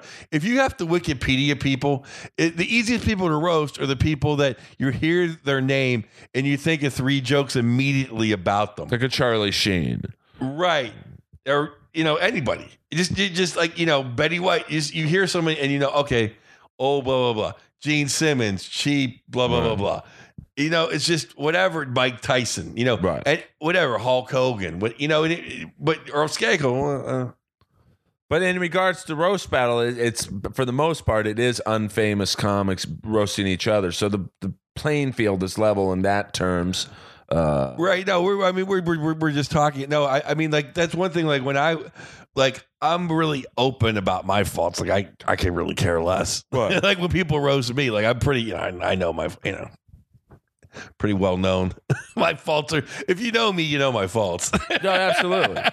You That's know. the same with me. Yeah. I mean, that's, I mean, you're an open dude. That's, I mean, there's nothing really she can really, like, you know, there's nothing moments, you know. I mean, you know, my, my love of the '80s, I'm sure will be, you know, uh, yes. a- addressed, and you know, she's got. Uh, but you know, she's, in my opinion, at least with roast battle, is the best roaster uh, because she's only 20 and she owns her roasting faults. Like, you know, she's had some. Uh, that's what you have to do. And I'm not talking out of school here, but you know, like you know, like you know, Lampanelli quit um doing the roast for many reasons, but one of them was she was like she just got tired of having people she barely knew rip on her on television for an hour and a half. yeah, I mean, that's Because you really have to have a thick skin to do it.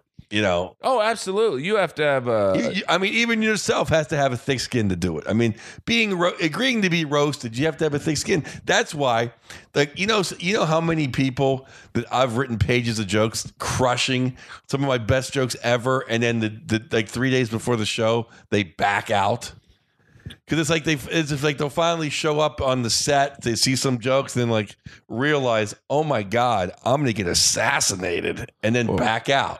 Well, and it, it's especially with with roast battle. It, it's I'm, I'm talking about the the right, roast. right. But I mean, like uh, you know, roast battle. I think is even harder because you, you know, with Comedy Central roast or like you getting roasted at the punchline. you You've know, already achieved some level of fame that you're okay with yourself a little bit. but you get to take the jokes. Like I could sit there and roast you for five minutes, and and you know you get to analyze. All right, Earl said I'm this. Earl said I'm that. But with roast battle, you have to have an, a reply instantly. Like there's no time to think. You know, she might say, "Well, Earl's old and his balls are you know blah blah blah," and I have to come up with the line right there. Well, no, well, you just you just roast back. You're not.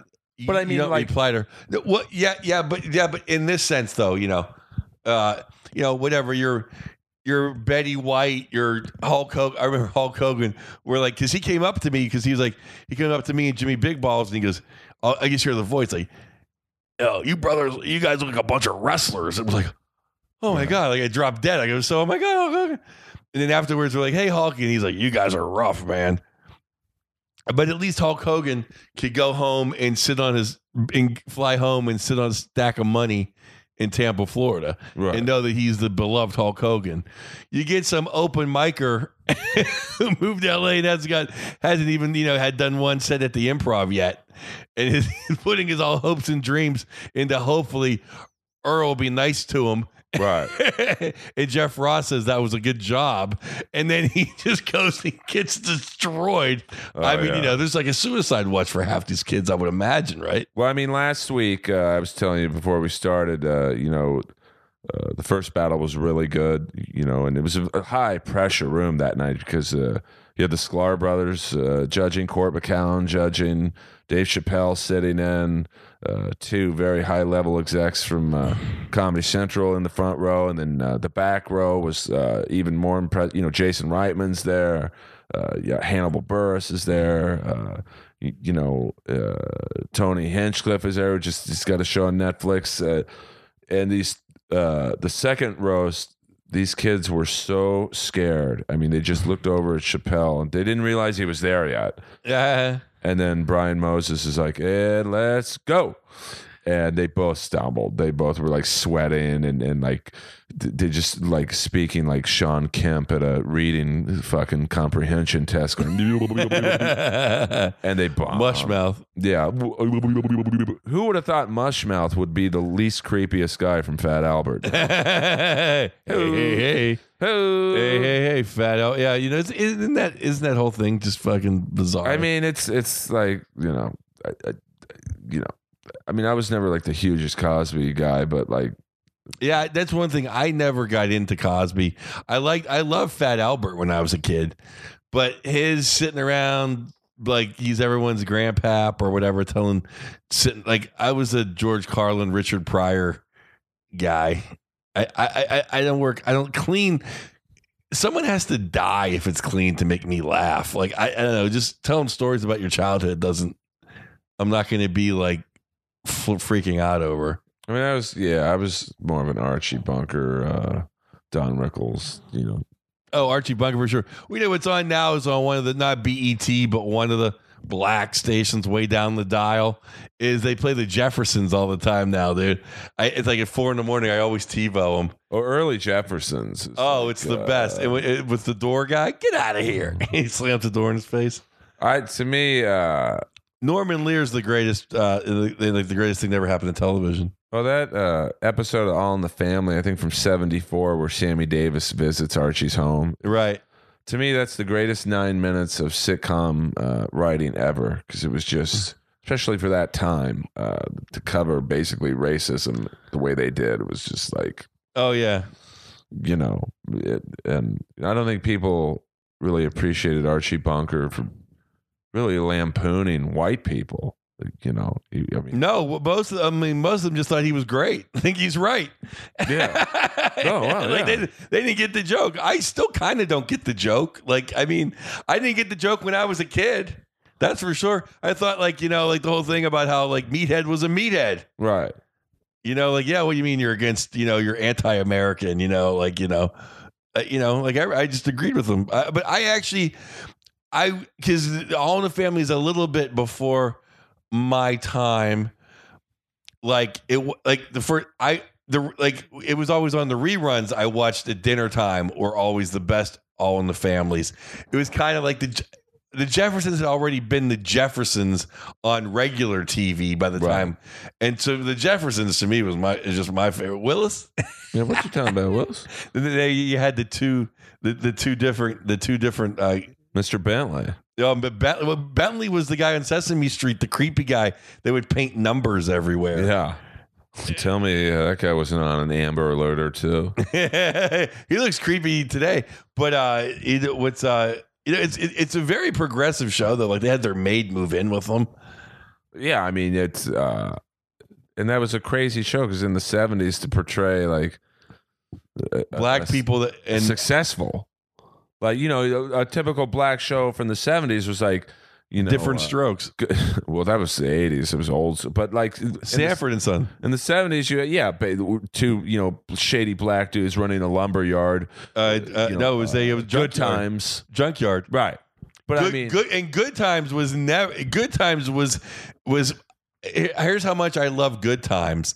I used to have a dynamite t-shirt yeah, I mean, and the jean hat. I dude, I love Jimmie Walker when I was growing up. There's a great Tavis Smiley with Jimmie Walker's on it. Did you? you oh, know, oh no, I haven't seen it. You should. You anyone out there listening, you should YouTube it. He ta- it's Jimmie Walker. Jimmy Talker. Jimmie Walker talks about how he used to pay like every comic at the comedy store to help him write. He was like supporting like Letterman, Leno, all these guys Right. because he was so big at the time. But he said that his mom and dad on the show never spoke to him ever. That wasn't on the page. Never even said like good morning or Merry Christmas. And Tavis Smiley's like, oh, man, you're ruining my childhood. Of course, that's the great John Amos.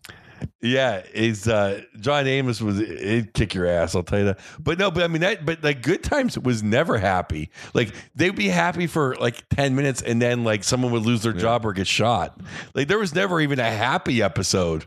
I mean that was probably a more realistic uh, version of uh, you know a lot of African American uh, families' lives back then versus like different strokes, which was like you know Oh yeah. Well yeah, I mean well definitely there was more blacks living in the projects than living on living with the yeah, Jeffersons. Park Avenue or uh, Yeah, it's, it's like I mean, I mean, I mean, Arnold like hit the lottery, right? His parents died, and he got to move in with a white guy and be rich. yeah. Well, that was not very realistic, you know. And I think uh, you know most black shows of the '70s had you know like white writing staff, so it wasn't really uh, an accurate portrayal of Well, didn't yeah, because uh, didn't uh, I, I met a guy when I I- when I read, worked on Eddie Griffin's sitcom. I um I met a guy that worked on all, uh, Sanford and Son. He was black. He was a reverend. Of course, he was It's tax deductible. You ever, if you want, to, if you want to find out if someone's a creep, to see if they put reverend in front of their name. Yeah, yeah. Then you know they're a crook. Reverend Bob Levy. just kidding, Bob. Just kidding. Yeah. Uh, but uh, you know, I, I, I hope Bob has enough money to use the reverend not to pay taxes. well, I hope Bob's listening to the show. I need the viewers. Uh, Bob Bob will be on episode 200. Uh, You know you're moving up. well, listen, I, I, you know, a lot of people ask me, "What's it take to be a guest on my show?" Obviously nothing. well, it takes a car and a working GPS system to get, to, get to my home. Uh, it's not. Uh, That's a secret lair. I don't give out where it's at because of uh, how great it is. Well, I you know it, it's and I lose a lot of interviews uh, because I insist that they come to me and sit on my couch because I think it's a more uh, You're in the lair. it's uh, It's like the bat cave in here. yeah it's a talk show vibe I hope and uh, like I recently had and I'll give this guy a shout out.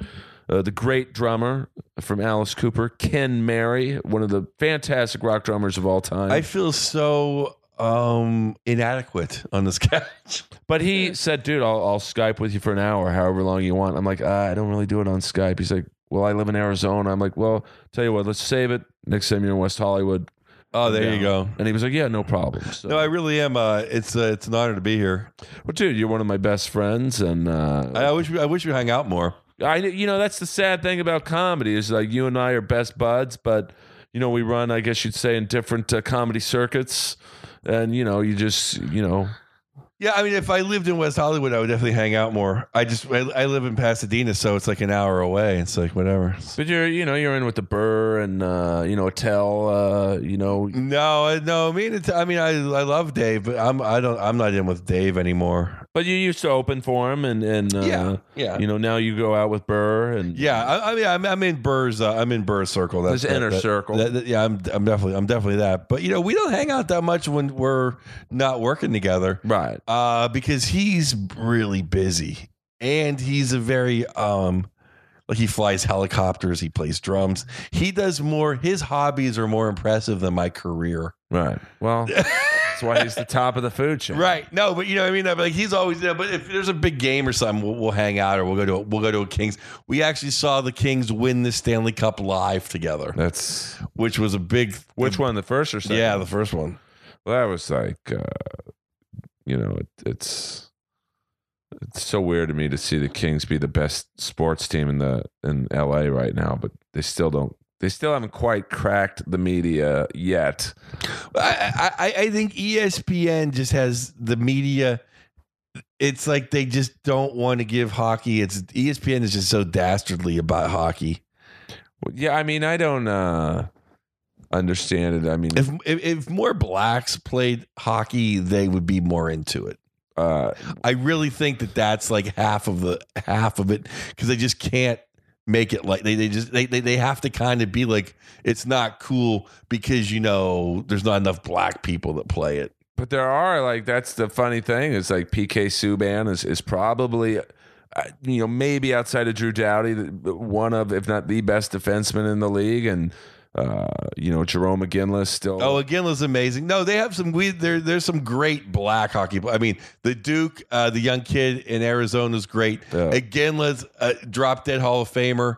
You have uh, you you, have um, Byfuglien, probably my favorite guy in the league that isn't named Evgeny Malkin. Oduya is a good Oh, defenseman. oh, oh, oh, do you? Uh, Trevor Daley. He's good. But, Uh, but but but you know what they have though, and the one they, but they're not the gangsta, uh, you know, the gangsta kind of like you know rapper kind of criminal, the criminal element that they that they that they that they that ESPN that they like you know they like having around to talk about. They pretend like they don't like it, but they like it.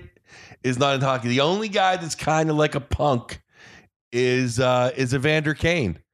And Byfuglien, uh the black dude's like, no, uh we, we- we're not like that here in Winnipeg and get out. Well, that was the funnest thing to me is when uh, they the Winnipeg Jets were the Atlanta Thrashers, and they probably wouldn't admit to this, but I, I think it was done halfway for marketing. Is they went out and got like seven black players to to play in Atlanta, uh, you know, uh, and then the team got moved to Winnipeg, where there's probably not seven black people. I mean, I've been to Winnipeg; it is uh, whitest. It's it's it's white. oh, it's white. The snow, the people, Yeah, the drugs. buildings. Uh, yeah. no, but I mean, no, but literally, like Evander Kane is the only, you know, like Seth Jones' dad's Popeye Jones, NBA guy, but Seth Jones is is is, is uh, totally has the hockey, the Canadian, the yes sir, no sir, we ride the bus, we're all a team. None of that like NBA ghetto. Boy. Yeah, I mean, even PK Subban, flashy dresser, you know, it bigger than life. But what does he do? He gives ten million dollars to a hospital and couldn't be any more respectful of the game. Yeah. You, you know what I mean? Like the N, the NHL does not have that gangsta element in it whatsoever. boy. Yeah, Uh, yeah, I mean, you've got uh, and ESPN lives for that because they like having a little police blotter action because it, it, it sells rate. I mean, basically, ESPN, you watch it in a day, it's for unemployed people and people in jail. or uh, It's like BET. ESPN's like BET. Even uh, even uh, even Party Interruption. I stopped watching it because uh, what's his name? The white guy is so pro black. It's it's like disgusting. It's like, and I'm I'm I'm not. I'm just even. I just can't have everything be race. Everything can't be. Wilbon's more more sense of reason than that sort of thing. Actually, yeah, I'm not. You know, I just want the. I, I don't really care about the race stuff. I, I just eh, if I'm watching a, a sports show like that, I, I just want like sports news. I don't care about like you know the police blotter. But I you know right? this- But that's exactly that's. I like the ESPN when it was highlights. Just show me the high. I don't want guys sitting around talking. I want to watch. High, ESPN was the best when they would just show college basketball all day long. we live in a TMZ world where it's like let's talk about you, you know Kobe's rape. Uh, the Kings just won the Stanley Cup. Well, let's talk about Kobe and uh, I don't know his divorce with Vanessa, or you know, He's. I think he's still with her, right? yeah, yeah. She, I mean, I don't know what she's got on him, but his his balls done or squeezed to the limit. Yeah, maybe you know he wants to be with his kids, and she's not not bad looking. Well, yeah, but in California, divorce can get nutty. You know, half. You know, Half, yeah. real deal. Believe me, my wife's waiting for a bigger half. Right. Right now, she's not winning much. it's like her first day earnings on Jeopardy aren't Yeah. enough. She wants to give her around. so it's uh, you know, uh, you know, in hockey's like they're they're taking the violence out of it.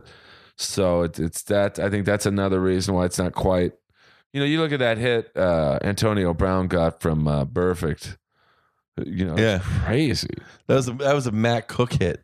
Yeah, but it and you know, but Burfict stayed in the game after that in hockey. They would have you know suspended the guy twenty games. Well, that's what I don't understand about hockey. Like they're they're kind of like um it's kind of like okay, if you're not gonna if you're you're gonna have your goalies be six foot eight and wear too much equipment, and then and then you're gonna bring back the trap and clutching and grabbing. If no one's gonna score, then you better let them fight and hit. Because at uh, 200 bucks for ringside seats, uh, there's not that much entertainment if you don't have any of them. Either let them score or let them fight. But you can't have neither. It's not the ice capades. Oh, I agree. I mean, you know what I mean? You got to have something. I mean, there was a Rangers played the Islanders the other night, and I I remember even as little as five years ago, you'd get so excited because you knew it would just be skirmishes. After Oh, yeah. every whistle, and you know Boulton would fight, you know Mike Rupp, and then you know you'd have Matt Carkner fight, you know an, another Ranger guy, and and it was just the energy. And now it, it's like watching a practice game. Like, Well, yeah. I mean, Flyers, Pittsburgh last night. The only thing that really, I mean, Crosby's got, got a cross checking penalty. And then Giroux did the old, hey, my, oh, I got tangled up. And he so cheap ass tripped uh, Kunitz. It was such bullshit. I, I, I just, I, I, I want to see, if, I tell you, if I ever saw, literally, if I saw Giroux in an airplane, I would, or in an airport, I'd, I'd fucking attack him. I hate Giroux. Like I, I can't stand him. I, I really can't. I, I, that is my blood boiling. But yeah, there's no, there's none of the, the but even, even Penguins Flyers, there wasn't anything going on, yeah, I mean, it just and that is, I mean, that is hatred. Yeah, I mean, in the old days, you'd see Talcott and Jay Caufield, and then you'd have, you know, uh, Ulf Samuelsson and you know, cheap shot a flyer, and then that get the game going. And Oh, dude, And- just and- just every single one up until like a year ago. I mean, uh, The famous Talbot. Yeah, fight. Let's fight. You kick my ass. He goes, shh. I mean, it's just like, not that you want, Dude, like- I mean, I mean, Derian Hatcher took out all of Crosby's teeth his first game ever against the Flyers, and then Crosby, then Crosby stayed in the game, and the Penguins won, and that's why he is so hated in Philly. I mean, you know, you don't want jungle hockey. I mean, like, you know, I remember, You mean you mean the Donald Brashear hockey? Oh, that's the, the wrong jungle. Uh, but I mean, like, I, as a, you know, when I first started watching hockey, 12, 13 years old, you had the Quebec Nordiques in Montreal, and those games would take five hours to finish because it would just, you'd have Jon Kordic fighting Gord Donnelly, and then the next whistle would be the, you know, one of the Roberge brothers fighting Tony Twist, and then the next whistle would be uh, Van Dorp against uh, Chris Nilan. And, Well, everybody had. You didn't. You weren't considered like you actually played if, in the league if you didn't have hundred penalty minutes a year. Yeah, I mean, uh, and this is when I was, uh, as you can see, I have a lot of VHS fight tapes. And there was this one. Uh, are they the homemade kind? Like you just watched the fight, you watched the game, and then whittled it down, or it's amazing. Uh, there used to be a whole network of, uh, you know, dark web hockey fight collector uh, sure, yeah, yeah. traders, and uh, they're perfectly edited. You know, they show you the build up to the fight, they show you the fight, and then they show you the aftermath, and then it goes right to the next. And uh, I think I love that. I I love that. I mean, that's not the fight, not the fight per se. This the enjoyment. It's the build up. It's the what was the cross check to the head Right. that led up to this. Like I was uh, watching one last night from a sa- old say, and I love the Sabres announcer. Rick Oh, the, oh, Rick, did- Rick, Rick Jeanneret. Yes. and he would just he's a great storyteller. And there was this one game where uh, uh, Gino Odjick ran uh, Dominik Hasek in the corner. So it starts off with that. Speaking of steroid abuse, Mike Mi- Mike Webster has nothing on Gino. He fought half. He played uh, uh, almost every game with his shirt off. Yeah, he was a big. Uh, well, Oliwa was another guy. who was a fucking monster. Oh, Oli was Oli was the I, I yeah Oli was uh my uh face not my Facebook friend but LinkedIn. I was so honored. Well, I used I my biggest honor is being the celebrity endorser for his clothing line, KO Gear, Oh yes. and uh, I, I, you know, I, What happened? nice- Oli what fell apart on the ice. you know, he, he came to the Rangers and he got wild with them. And No, he was he came in he, in as a devil. no, he he was started as a devil. Uh, went to I think Columbus, Pittsburgh. Pittsburgh, eh, Columbus, Calgary. He was with the Rangers for a bit. Uh, you know, and then he he did this clothing line KO Gear, and I got to call him a few times, talk to him, and because he knew I wore jerseys at Yeah. the time, and uh, he was trying to do like this FUBU style clothing line. And I'm like, dude, you're like the whitest guy on earth from Poland. Yeah. No one's gonna be like you making FUBU shit. And he, you know, he disagreed with me and. Of course, the clothing line went out of business pretty fast, but I still have my KO gear shirts. Yeah, well, every, you know, well, George Parros, the violent gentleman. Yeah, but that does well because he markets it to. Uh, well, George went to Princeton, so like he. Yeah, yeah, yeah. And George play and George Parros was the stash. He won a cup. Although only did only get a cup in Jersey. He no, he might have. I know he played in the 2004 finals when uh, Calgary lost to Tampa Bay. Um. He, he dressed. Did he dress? Oh, he played a lot. It was Okay, I don't remember him in that series. That was like the last bastion of the goon season because I think 03, 04. Well, Lecavalier and and I- I- Iginla danced. Yeah. May- maybe the last captain on captain finals dance you'll ever see. but you had like uh Oliwa I think he had like 32 fighting majors that year and uh you know uh, Chris Simon was on the Flames and then on Tampa you had the the dinger Chris Dingman Dingman Dingman was great. and I that's a Never like Simon. I never liked Simon. I always liked his Simon. Simon did the really, you know. Well, you know, Simon drove. Simon's dropping got suspended for dropping n bombs. yeah I think he called Mike Grier uh the dirty word Yeah, Uh, and Grier is nothing but a nothing but a class act. well, I Simon know, it's like it's like him and Joe Ward, like the last two guys to drop n bombs to. You know, you know, call you want to drop an n bomb, call it to Don, get Sandy McCarthy. You know, well, what I one mean? guy did call Brashear the N word in uh, the Quebec League, and uh, he uh, got his head pounded against the ice about five times. That's a great thing about this. Someone just threw a banana in the international play this week When, oh, Jesus. over in uh, it was in in the Italian whatever the Italian league is called. Well, someone did that to Wayne Simmonds in Montreal. He was on a penalty shot, and they threw a banana. It's crazy. I mean, it's it's crazy. And, and you know, it, the best N word story in regards to hockey. It's an awful story, but uh, is when uh, I think PK Subban scored a goal against the Bruins in overtime, won a game, and of course, all the Boston fans took to Twitter and said, "I can't believe we Yeah. got beat by a." Yeah, And what they didn't realize was his brother Malcolm Subban plays for Boston. right. You ever see Malcolm Subban play? It's like he still plays for Montreal. He got lit up one time so bad they they they, they threw Tuukka Rask in injured. Yeah. No, wasn't- I saw I saw Subban's first game. He he he stopped like nothing. It- it, like he was down like four nothing in the first in the first period. well, he had that old school hockey helmet. It looked like a KKK hood. It was like just all white, just huge. white. There was no graphics on it. Well, when Laraque played for the Penguins, I think him and Max Talbot were doing a joke on people. Uh, I, I think it was Max Talbot where they planted a, a banana in his locker, Oh, Jesus. and then they said. They, and he goes, uh, "Who planted this? Oh, I'm I'm going to the press." Like Laraque's like, "Who planted this? I'm going to the press." You know, uh, I'm going to the press, and uh, you know, I'll bring down this organization. Someone speak up, and everyone's like, "Oh, what?" You know, everyone's like, "Holy shit!" And then Talbot's like, "I did, you dumb end bomb," you know. And then, and then, so then Laraque runs over, and like you like fake, and, then, and then they go, "Ah, just kidding!" Like April Fool's Day. Well, If I was going to call anyone the N word, I, I tell you who I wouldn't call, and that's George Laraque. Well, That's, uh, the, the Rock let people hit him just because he felt bad for him. That's how much of a beast he was. you know, his problem was he didn't like fighting.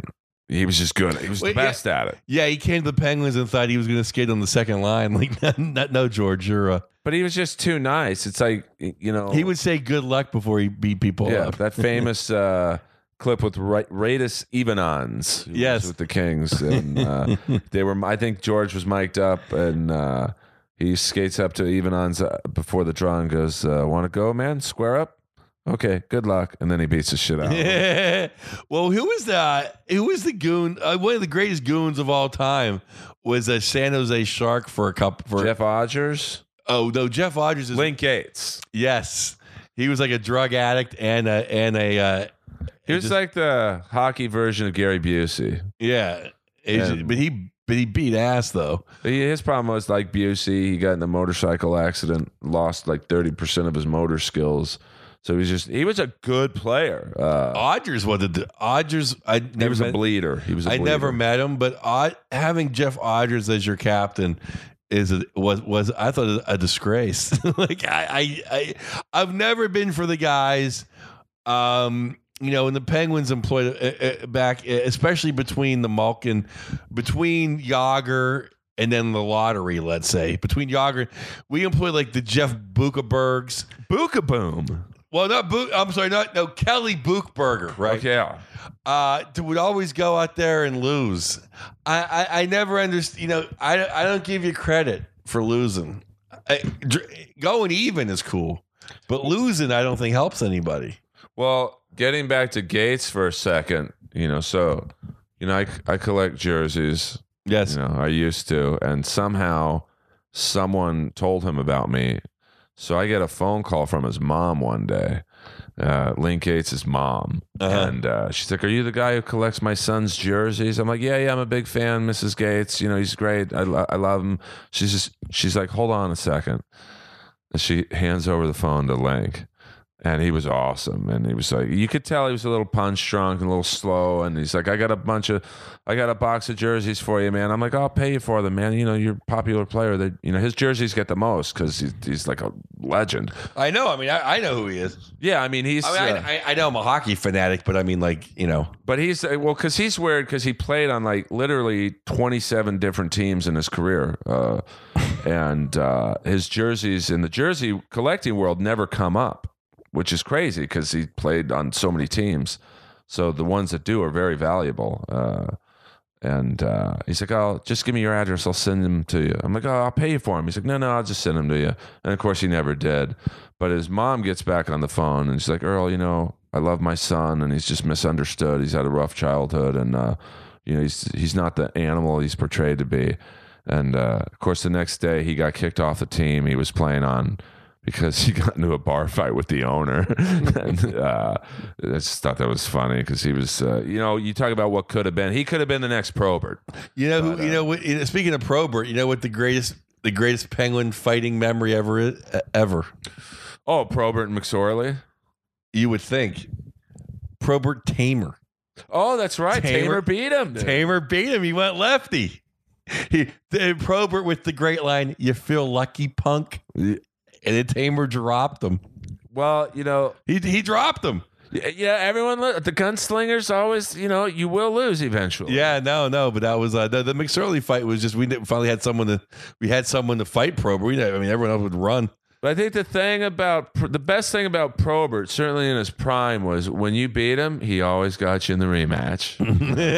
I mean, uh, he was. uh, you may have beat him when he was a little bit choked up or something. yeah, But well, that's the thing that sucked about fighting Probert was if you beat him, the few that beat him is you knew you would have to fight Joey Kocur next because Joey was like, "All right, you beat my friend, now you got to beat me." right. And so you had to literally face the two toughest guys in the league, and if you you almost didn't want to beat Probert because you knew you'd have to fight Kocur in his right hand. It looked like it'd been through a meat grinder. Oh, he was just nasty. Well, he just he didn't care, and like so he would swing it. If you had a helmet with a visor on, he wouldn't care. Uh, I mean, uh, he Co- did Kocur play in the visor era? uh, toward the tail end, but you know, he would. I guess he was when uh, when he was a Ranger. He was in. Like I think he fought. uh well, I don't think Brad Dalgarno of the Islanders had a shield on, but he hit his helmet so hard he cracked it, and he broke his orbital bone. So that's how hard this guy hit.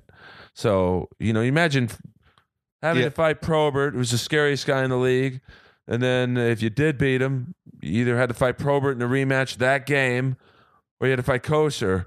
And so it was just a different. Uh, but this was at a time when, you know, in the '80s, where literally every team in the league had three tough guys. At least. Yeah, I mean, I, I was talking about the Quebec Nordiques. There's probably one of my favorite fight tapes. Is and this goes you- shows you how uh, into this uh, tape trading some people got is people would start going to training camps and just filming the training camp. and there's a tape exclusively from 1989 of the Quebec Nordiques training camp when you had, I think it was, I might get some of the names wrong, but you had Wayne Van Dorp, Darren Kimble, both Roberge brothers, uh, Tony Twist, uh, Ken McRae, Basil McRae's brother, and like two or three other uh, minor league, uh, Greg Smyth, uh, you know, in in uh, I think two or three other, you know, pretty. Basil could throw him himself back in the day. Oh, absolutely. But you here you had I never even heard of Basil McRae's brother. That's Ken like- McRae I never even heard of him. played on the Kings for a little bit, but you had literally, Oh, maybe I didn't put two and two together. I, I kind of now Ken McRae. but you had ten legit heavyweight fighters in one camp, Yeah. and they had to stop the camp. They had like, guys, you we're not getting anything done. Well, when Shero was a, the Penguin GM, the first one of the first couple years in the Crosby era, when Shero eh, told everyone in camp no, no more fighting because they same thing they couldn't get anything done because that's when because because Shero you know he was Uh, he, he knew how to start he knew how to gain respect in the league and that's get a bunch of goons At back that in, time, back yeah. in yeah so and then everyone went- everyone had everyone had a shot to make the team so everyone's fighting Yeah, I mean, you look at when the Kings got Gretzky, their their first moves were.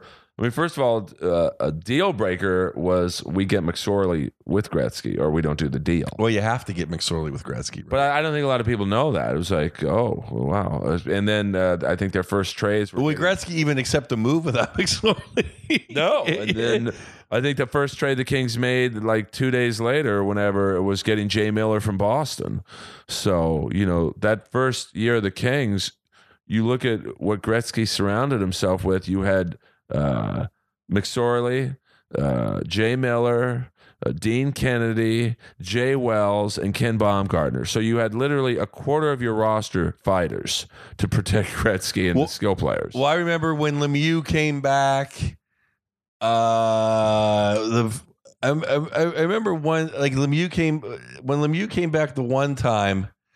They they just kind of just had like one or two tougher guys, and then literally like he got pushed around in one game, and then I think that's how we got Oliwa. Like literally like Shero or I guess it was Craig Patrick at the time went out and got like Oliwa brought back Kevin Stevens out of retirement, probably got like four goons, and then literally like a week later, like Lemieux got cross checked, and it was like before they would throw you out for ten games, where like everyone just came over the wall, like Yeah. you know. Nowadays, you like you know that that happened to uh what I always think he would um. He was an, he was a Calgary guy, then came to Pittsburgh. He actually beat Laraque once, I think, in a fight. Uh, He he won the cup with us in 2009.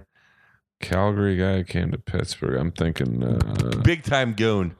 In the brawl on Long Island, he got Godard. Godard, yeah, he got tossed out for ten because he, he, came out the bench in the Islander game. yeah, he came off the bench in the brawl. uh, I, I, I'm the brawl on Long Island. Mike uh, Mike Haley of the Islanders uh, ran. I, I who I forget the goalie. It wasn't uh, who was uh, No, uh, he- white guy. Uh, who was the goalie? White not, not uh, back up to Fleury. John- yeah, it was Brent um, Johnson or something. Yeah, Brent Johnson. Uh, and then, uh, of course, Godard had come off the bench, and then Trevor Gillies of the Islanders. Yeah, Uh, uh, he beat the he beat the one kid to death. it's a different era. I mean, last night. Well, well, well, wait, wait, wait, what, what people don't really know about that game, everyone wants to paint it as like, oh, know, Pittsburgh just got you know sideswiped or, or Pittsburgh wasn't prepared.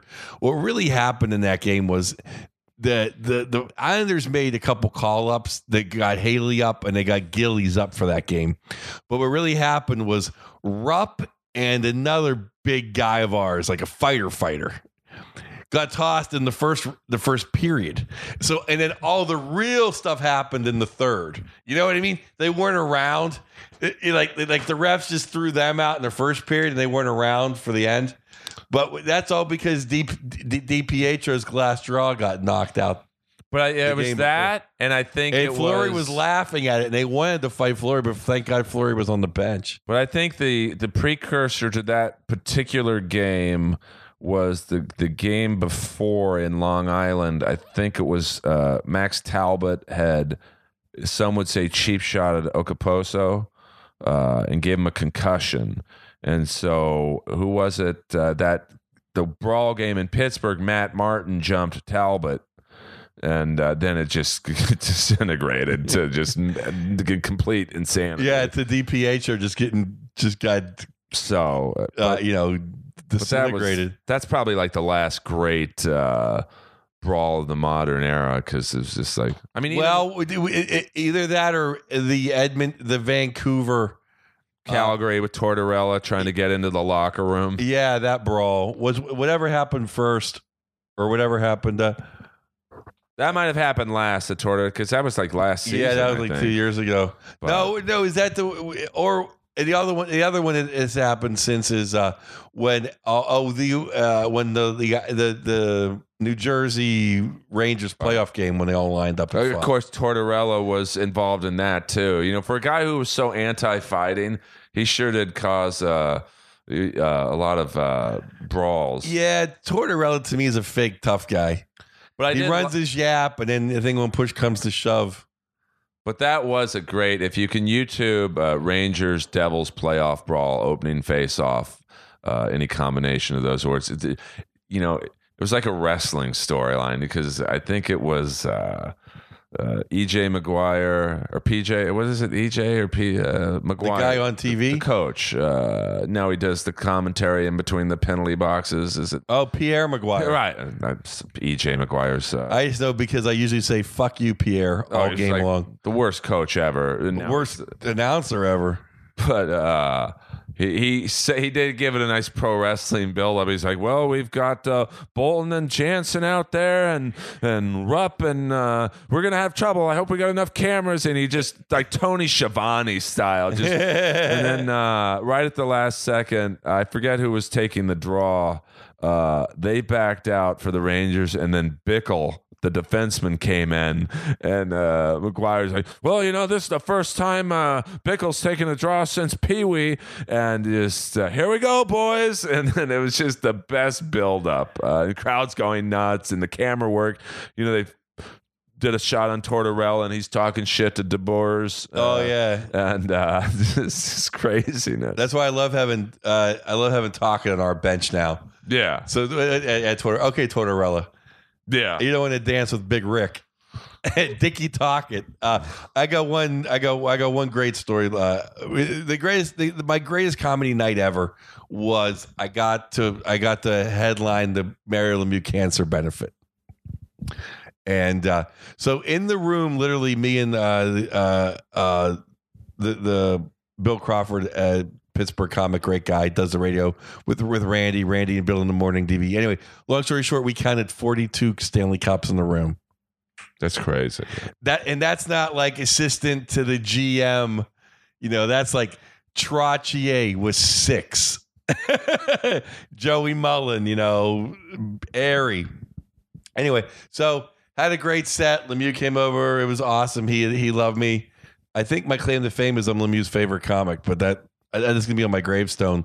Mario thought I was funny, but um, and we're sitting around. So I got to hang out with Gary Roberts for like an hour. Gary Roberts, Trottier, and Mark Recchi Oh, telling wow. stories. And I and I, and I I go Gary. You know, my favorite Gary Roberts moment ever was whenever Eager came off the bench and cheap shotted Laraque when he was down. Right. And then Roberts skated over and was like, You want to fight? Hey, hey, kid, why don't fight someone standing up? And then Roberts kicked the shit out of him Yeah. to the point. This is how great the rivalry was. Pittsburgh Philly was he the, Philly was so embarrassed by the, that fight they traded him to, to, to Chicago like the next week. Ended up the kid won the first one. Ben Eager won the ring 'Cause of with Chicago, Roberts. and he yeah, and then Gary Roberts called Eager's agent and said, "I want his, I want his ring because it wasn't for me kicking his ass. He'd have never he'd have been still been on the Flyers. Because Roberts at that point was He's like forty two years old. a little older, and he, I know he had a real bad neck injury. Oh, yeah. so he didn't he didn't want to fight anymore. No, he Uh, didn't very no, it was scary Gary. I mean, they, no one went. No Steel one messed, City Gary. But Yeah, nobody messed with Gary back around after that. I mean, before that, but yeah. Well, Joe, this is the part where the tape is about to run out. Oh, I'm sorry. We, I would. I No, dude, we're at almost two hours, dude. This is, and it seemed like twenty minutes, and hopefully, Oh, you- I hope so. I.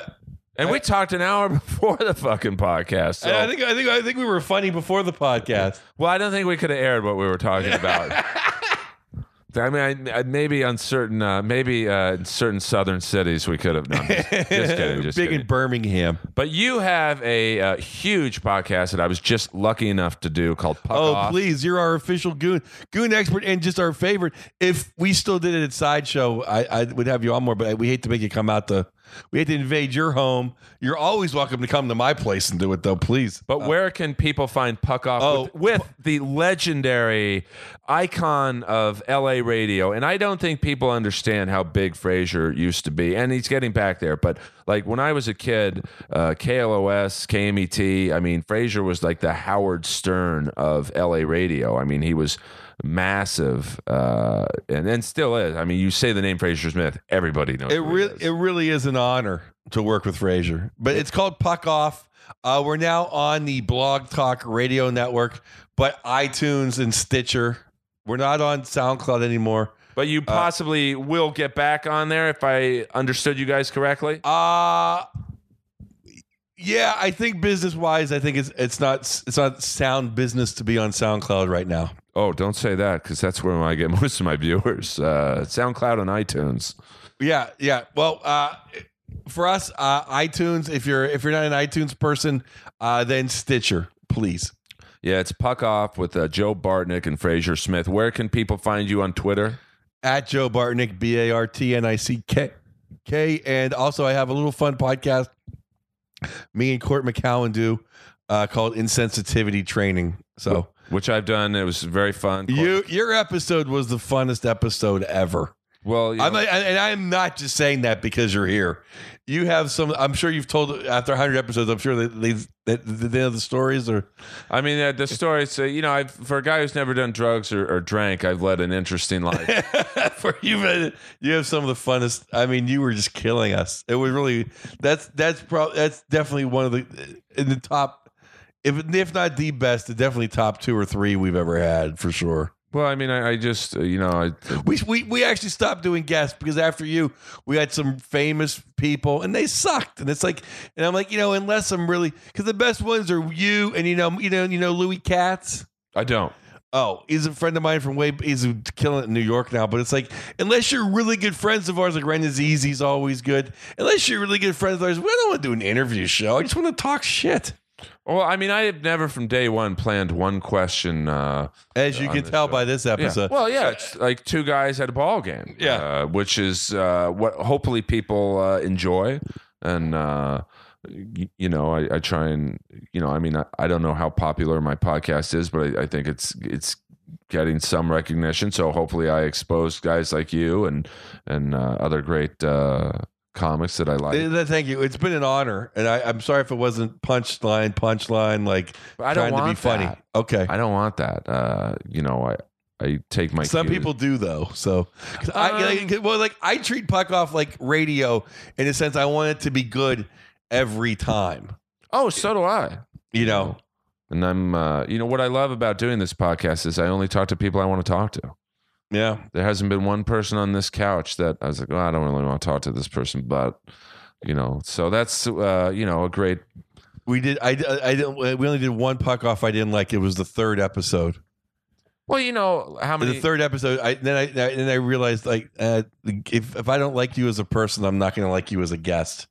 Oh yeah, that's I won't name any names, but he got he got off the hook, much like Patrick Kane. Right. Well, he's back in the news again. Ooh. What happened? Uh, Patrick I Kane. think there's some. I, uh, AOL had something on uh, possibly new allegations. Oh my God! I would just that would just thrown the. Seems like we have a Bill Cosby running around. Uh, by the way, are Bill Cosby are his skin tags like the children on Freddy Krueger's chest? You know, one for each victim. You know what? What skin tags? He's got like those skin tags on his face. Like Oh, he's old. I know, but like if you look at him from like five years ago, he didn't have one mark on his face. Now he's got like those things Freddy Krueger had on his chest. You know, I knew I, I should have ended two minutes. ago. Yeah, well, you can. That's the beauty of editing. Uh, no, I don't edit anything.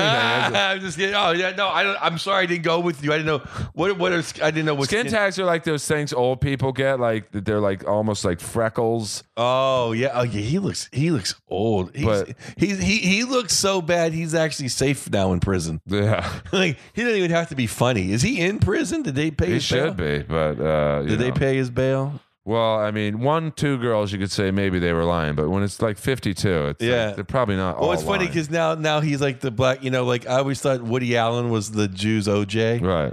uh, and now and now. And now, like now, blacks have OJ and Bill Cosby to pretend like. Look out! This is a sound effect Howard Stern would always play when he would. I don't know. He would just do a You random. ever do Gary Garver's show? Remember Gary Garver, the Stern producer? He had his own like talk show Yeah. for a while. I he asked me to, but I uh, after I bombed at his show, the Oyster House in the Valley, I'm like, I don't need to do a podcast with you. I'm good. Oh, really? I did his show, and to me, he had the funniest thing ever on he was when he asked OJ on the golf course, "Do you keep your kitchen knives open just in case your wife dates again?" well, that's Gary Garver always asking the questions that people want to know. Yeah. But guys, follow at Did episode 100 and 101 today. episode 100 it's gonna be a big one. Uh, at joe bartnick on twitter. Let me spell that for you guys. Uh, it's the a with a circle j-o-e-b-a-r-t N I C K. right i thought i'd get joe in on that one. Oh, Uh, hey, and I want to thank you for the uh, when you do the prestigious Earl Earl Skakel podcast. He gives you a Kamala Speaks book. autographed by the great autographed Kamala. by the, by the great man himself. And I, you talking about th- this is why I'm nowhere in this business because I instead of doing anything productive, I will spend the next waking hours of my life reading. this like like it's the, like it's the like it's the Quran. Well, I haven't. I haven't done this in a while, but I'm telling you, uh, for you guys who are pro wrestling fans, go to. Uh, and I, this is not a sponsor. This is just someone I'm trying to help out because he gets 100% of the proceeds. Uh, KamalaSpeaks.com. And if you like pro wrestling, it is uh, probably the best wrestling biography I've ever read. He, you know, because this guy, you know, to be a black wrestler in the late 70s, early 80s was, let's just say this, was not an easy task. And uh, he Well, was, he's from the territory era. Yeah, Th- where- that's that's what. Re- if you're not from the territory era, your stories don't really interest me. I, I, I'm old enough to remember that era. But you know, in the each territory, they really and, and you you hear this in this book. They only had they would only want one black wrestler.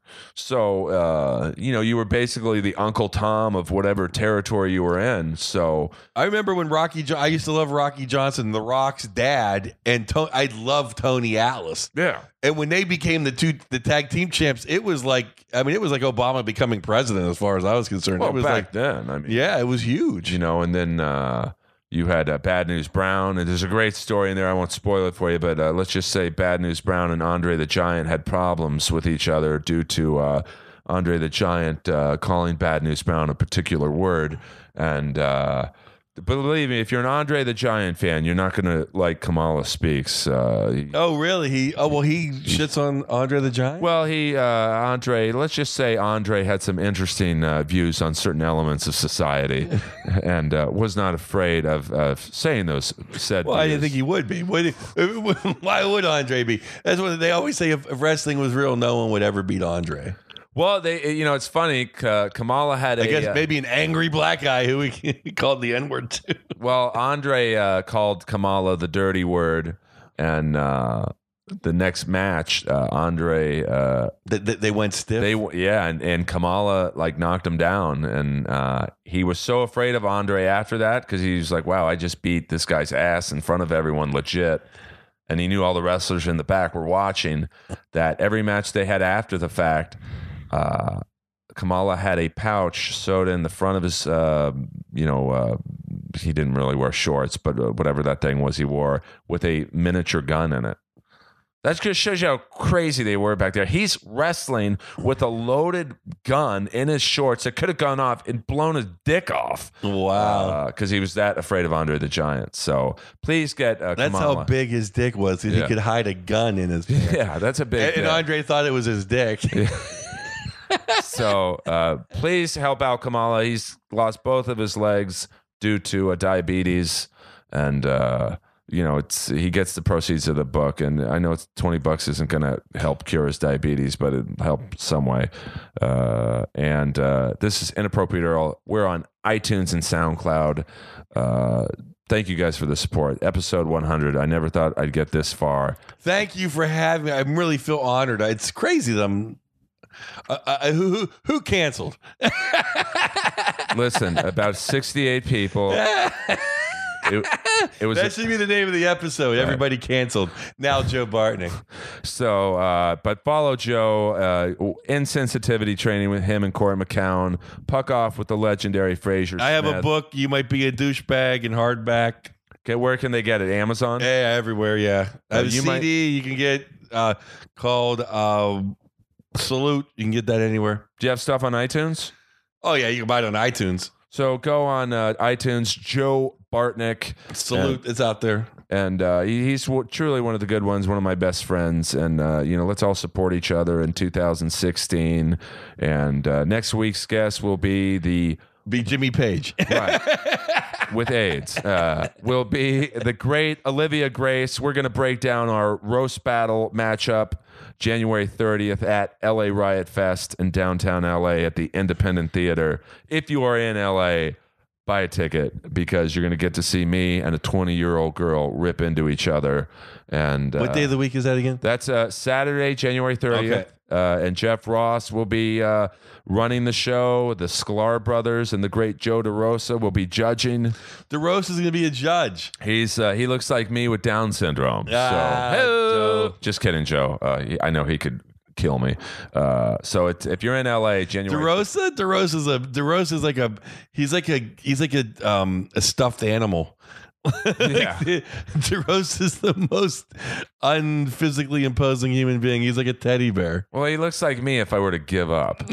He's- But he's an awesome comic, great roaster as, as well. Uh, so January 30th, Riot Fest, Riot LA, uh, downtown Independent Theater. It's uh, tickets still available. I think you just go on riotla.com and get tickets.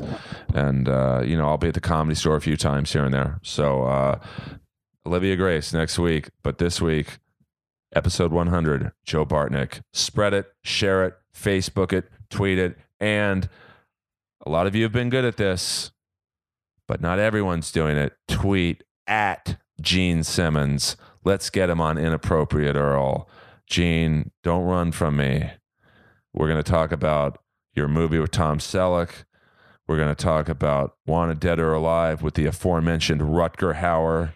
Has Nick Randall, the bounty hunter. And we're going to get into Trick or Treat with you and Ozzy Osbourne. Red Dawn, your movie with uh, George Clooney. You, you're not going to get any Ace and Peter questions with me, Gene. So get on it. Inappropriate Earl, 2016. Gene Simmons, I'm coming for you. And as Paul Stanley says, never lick it down, always lick it up.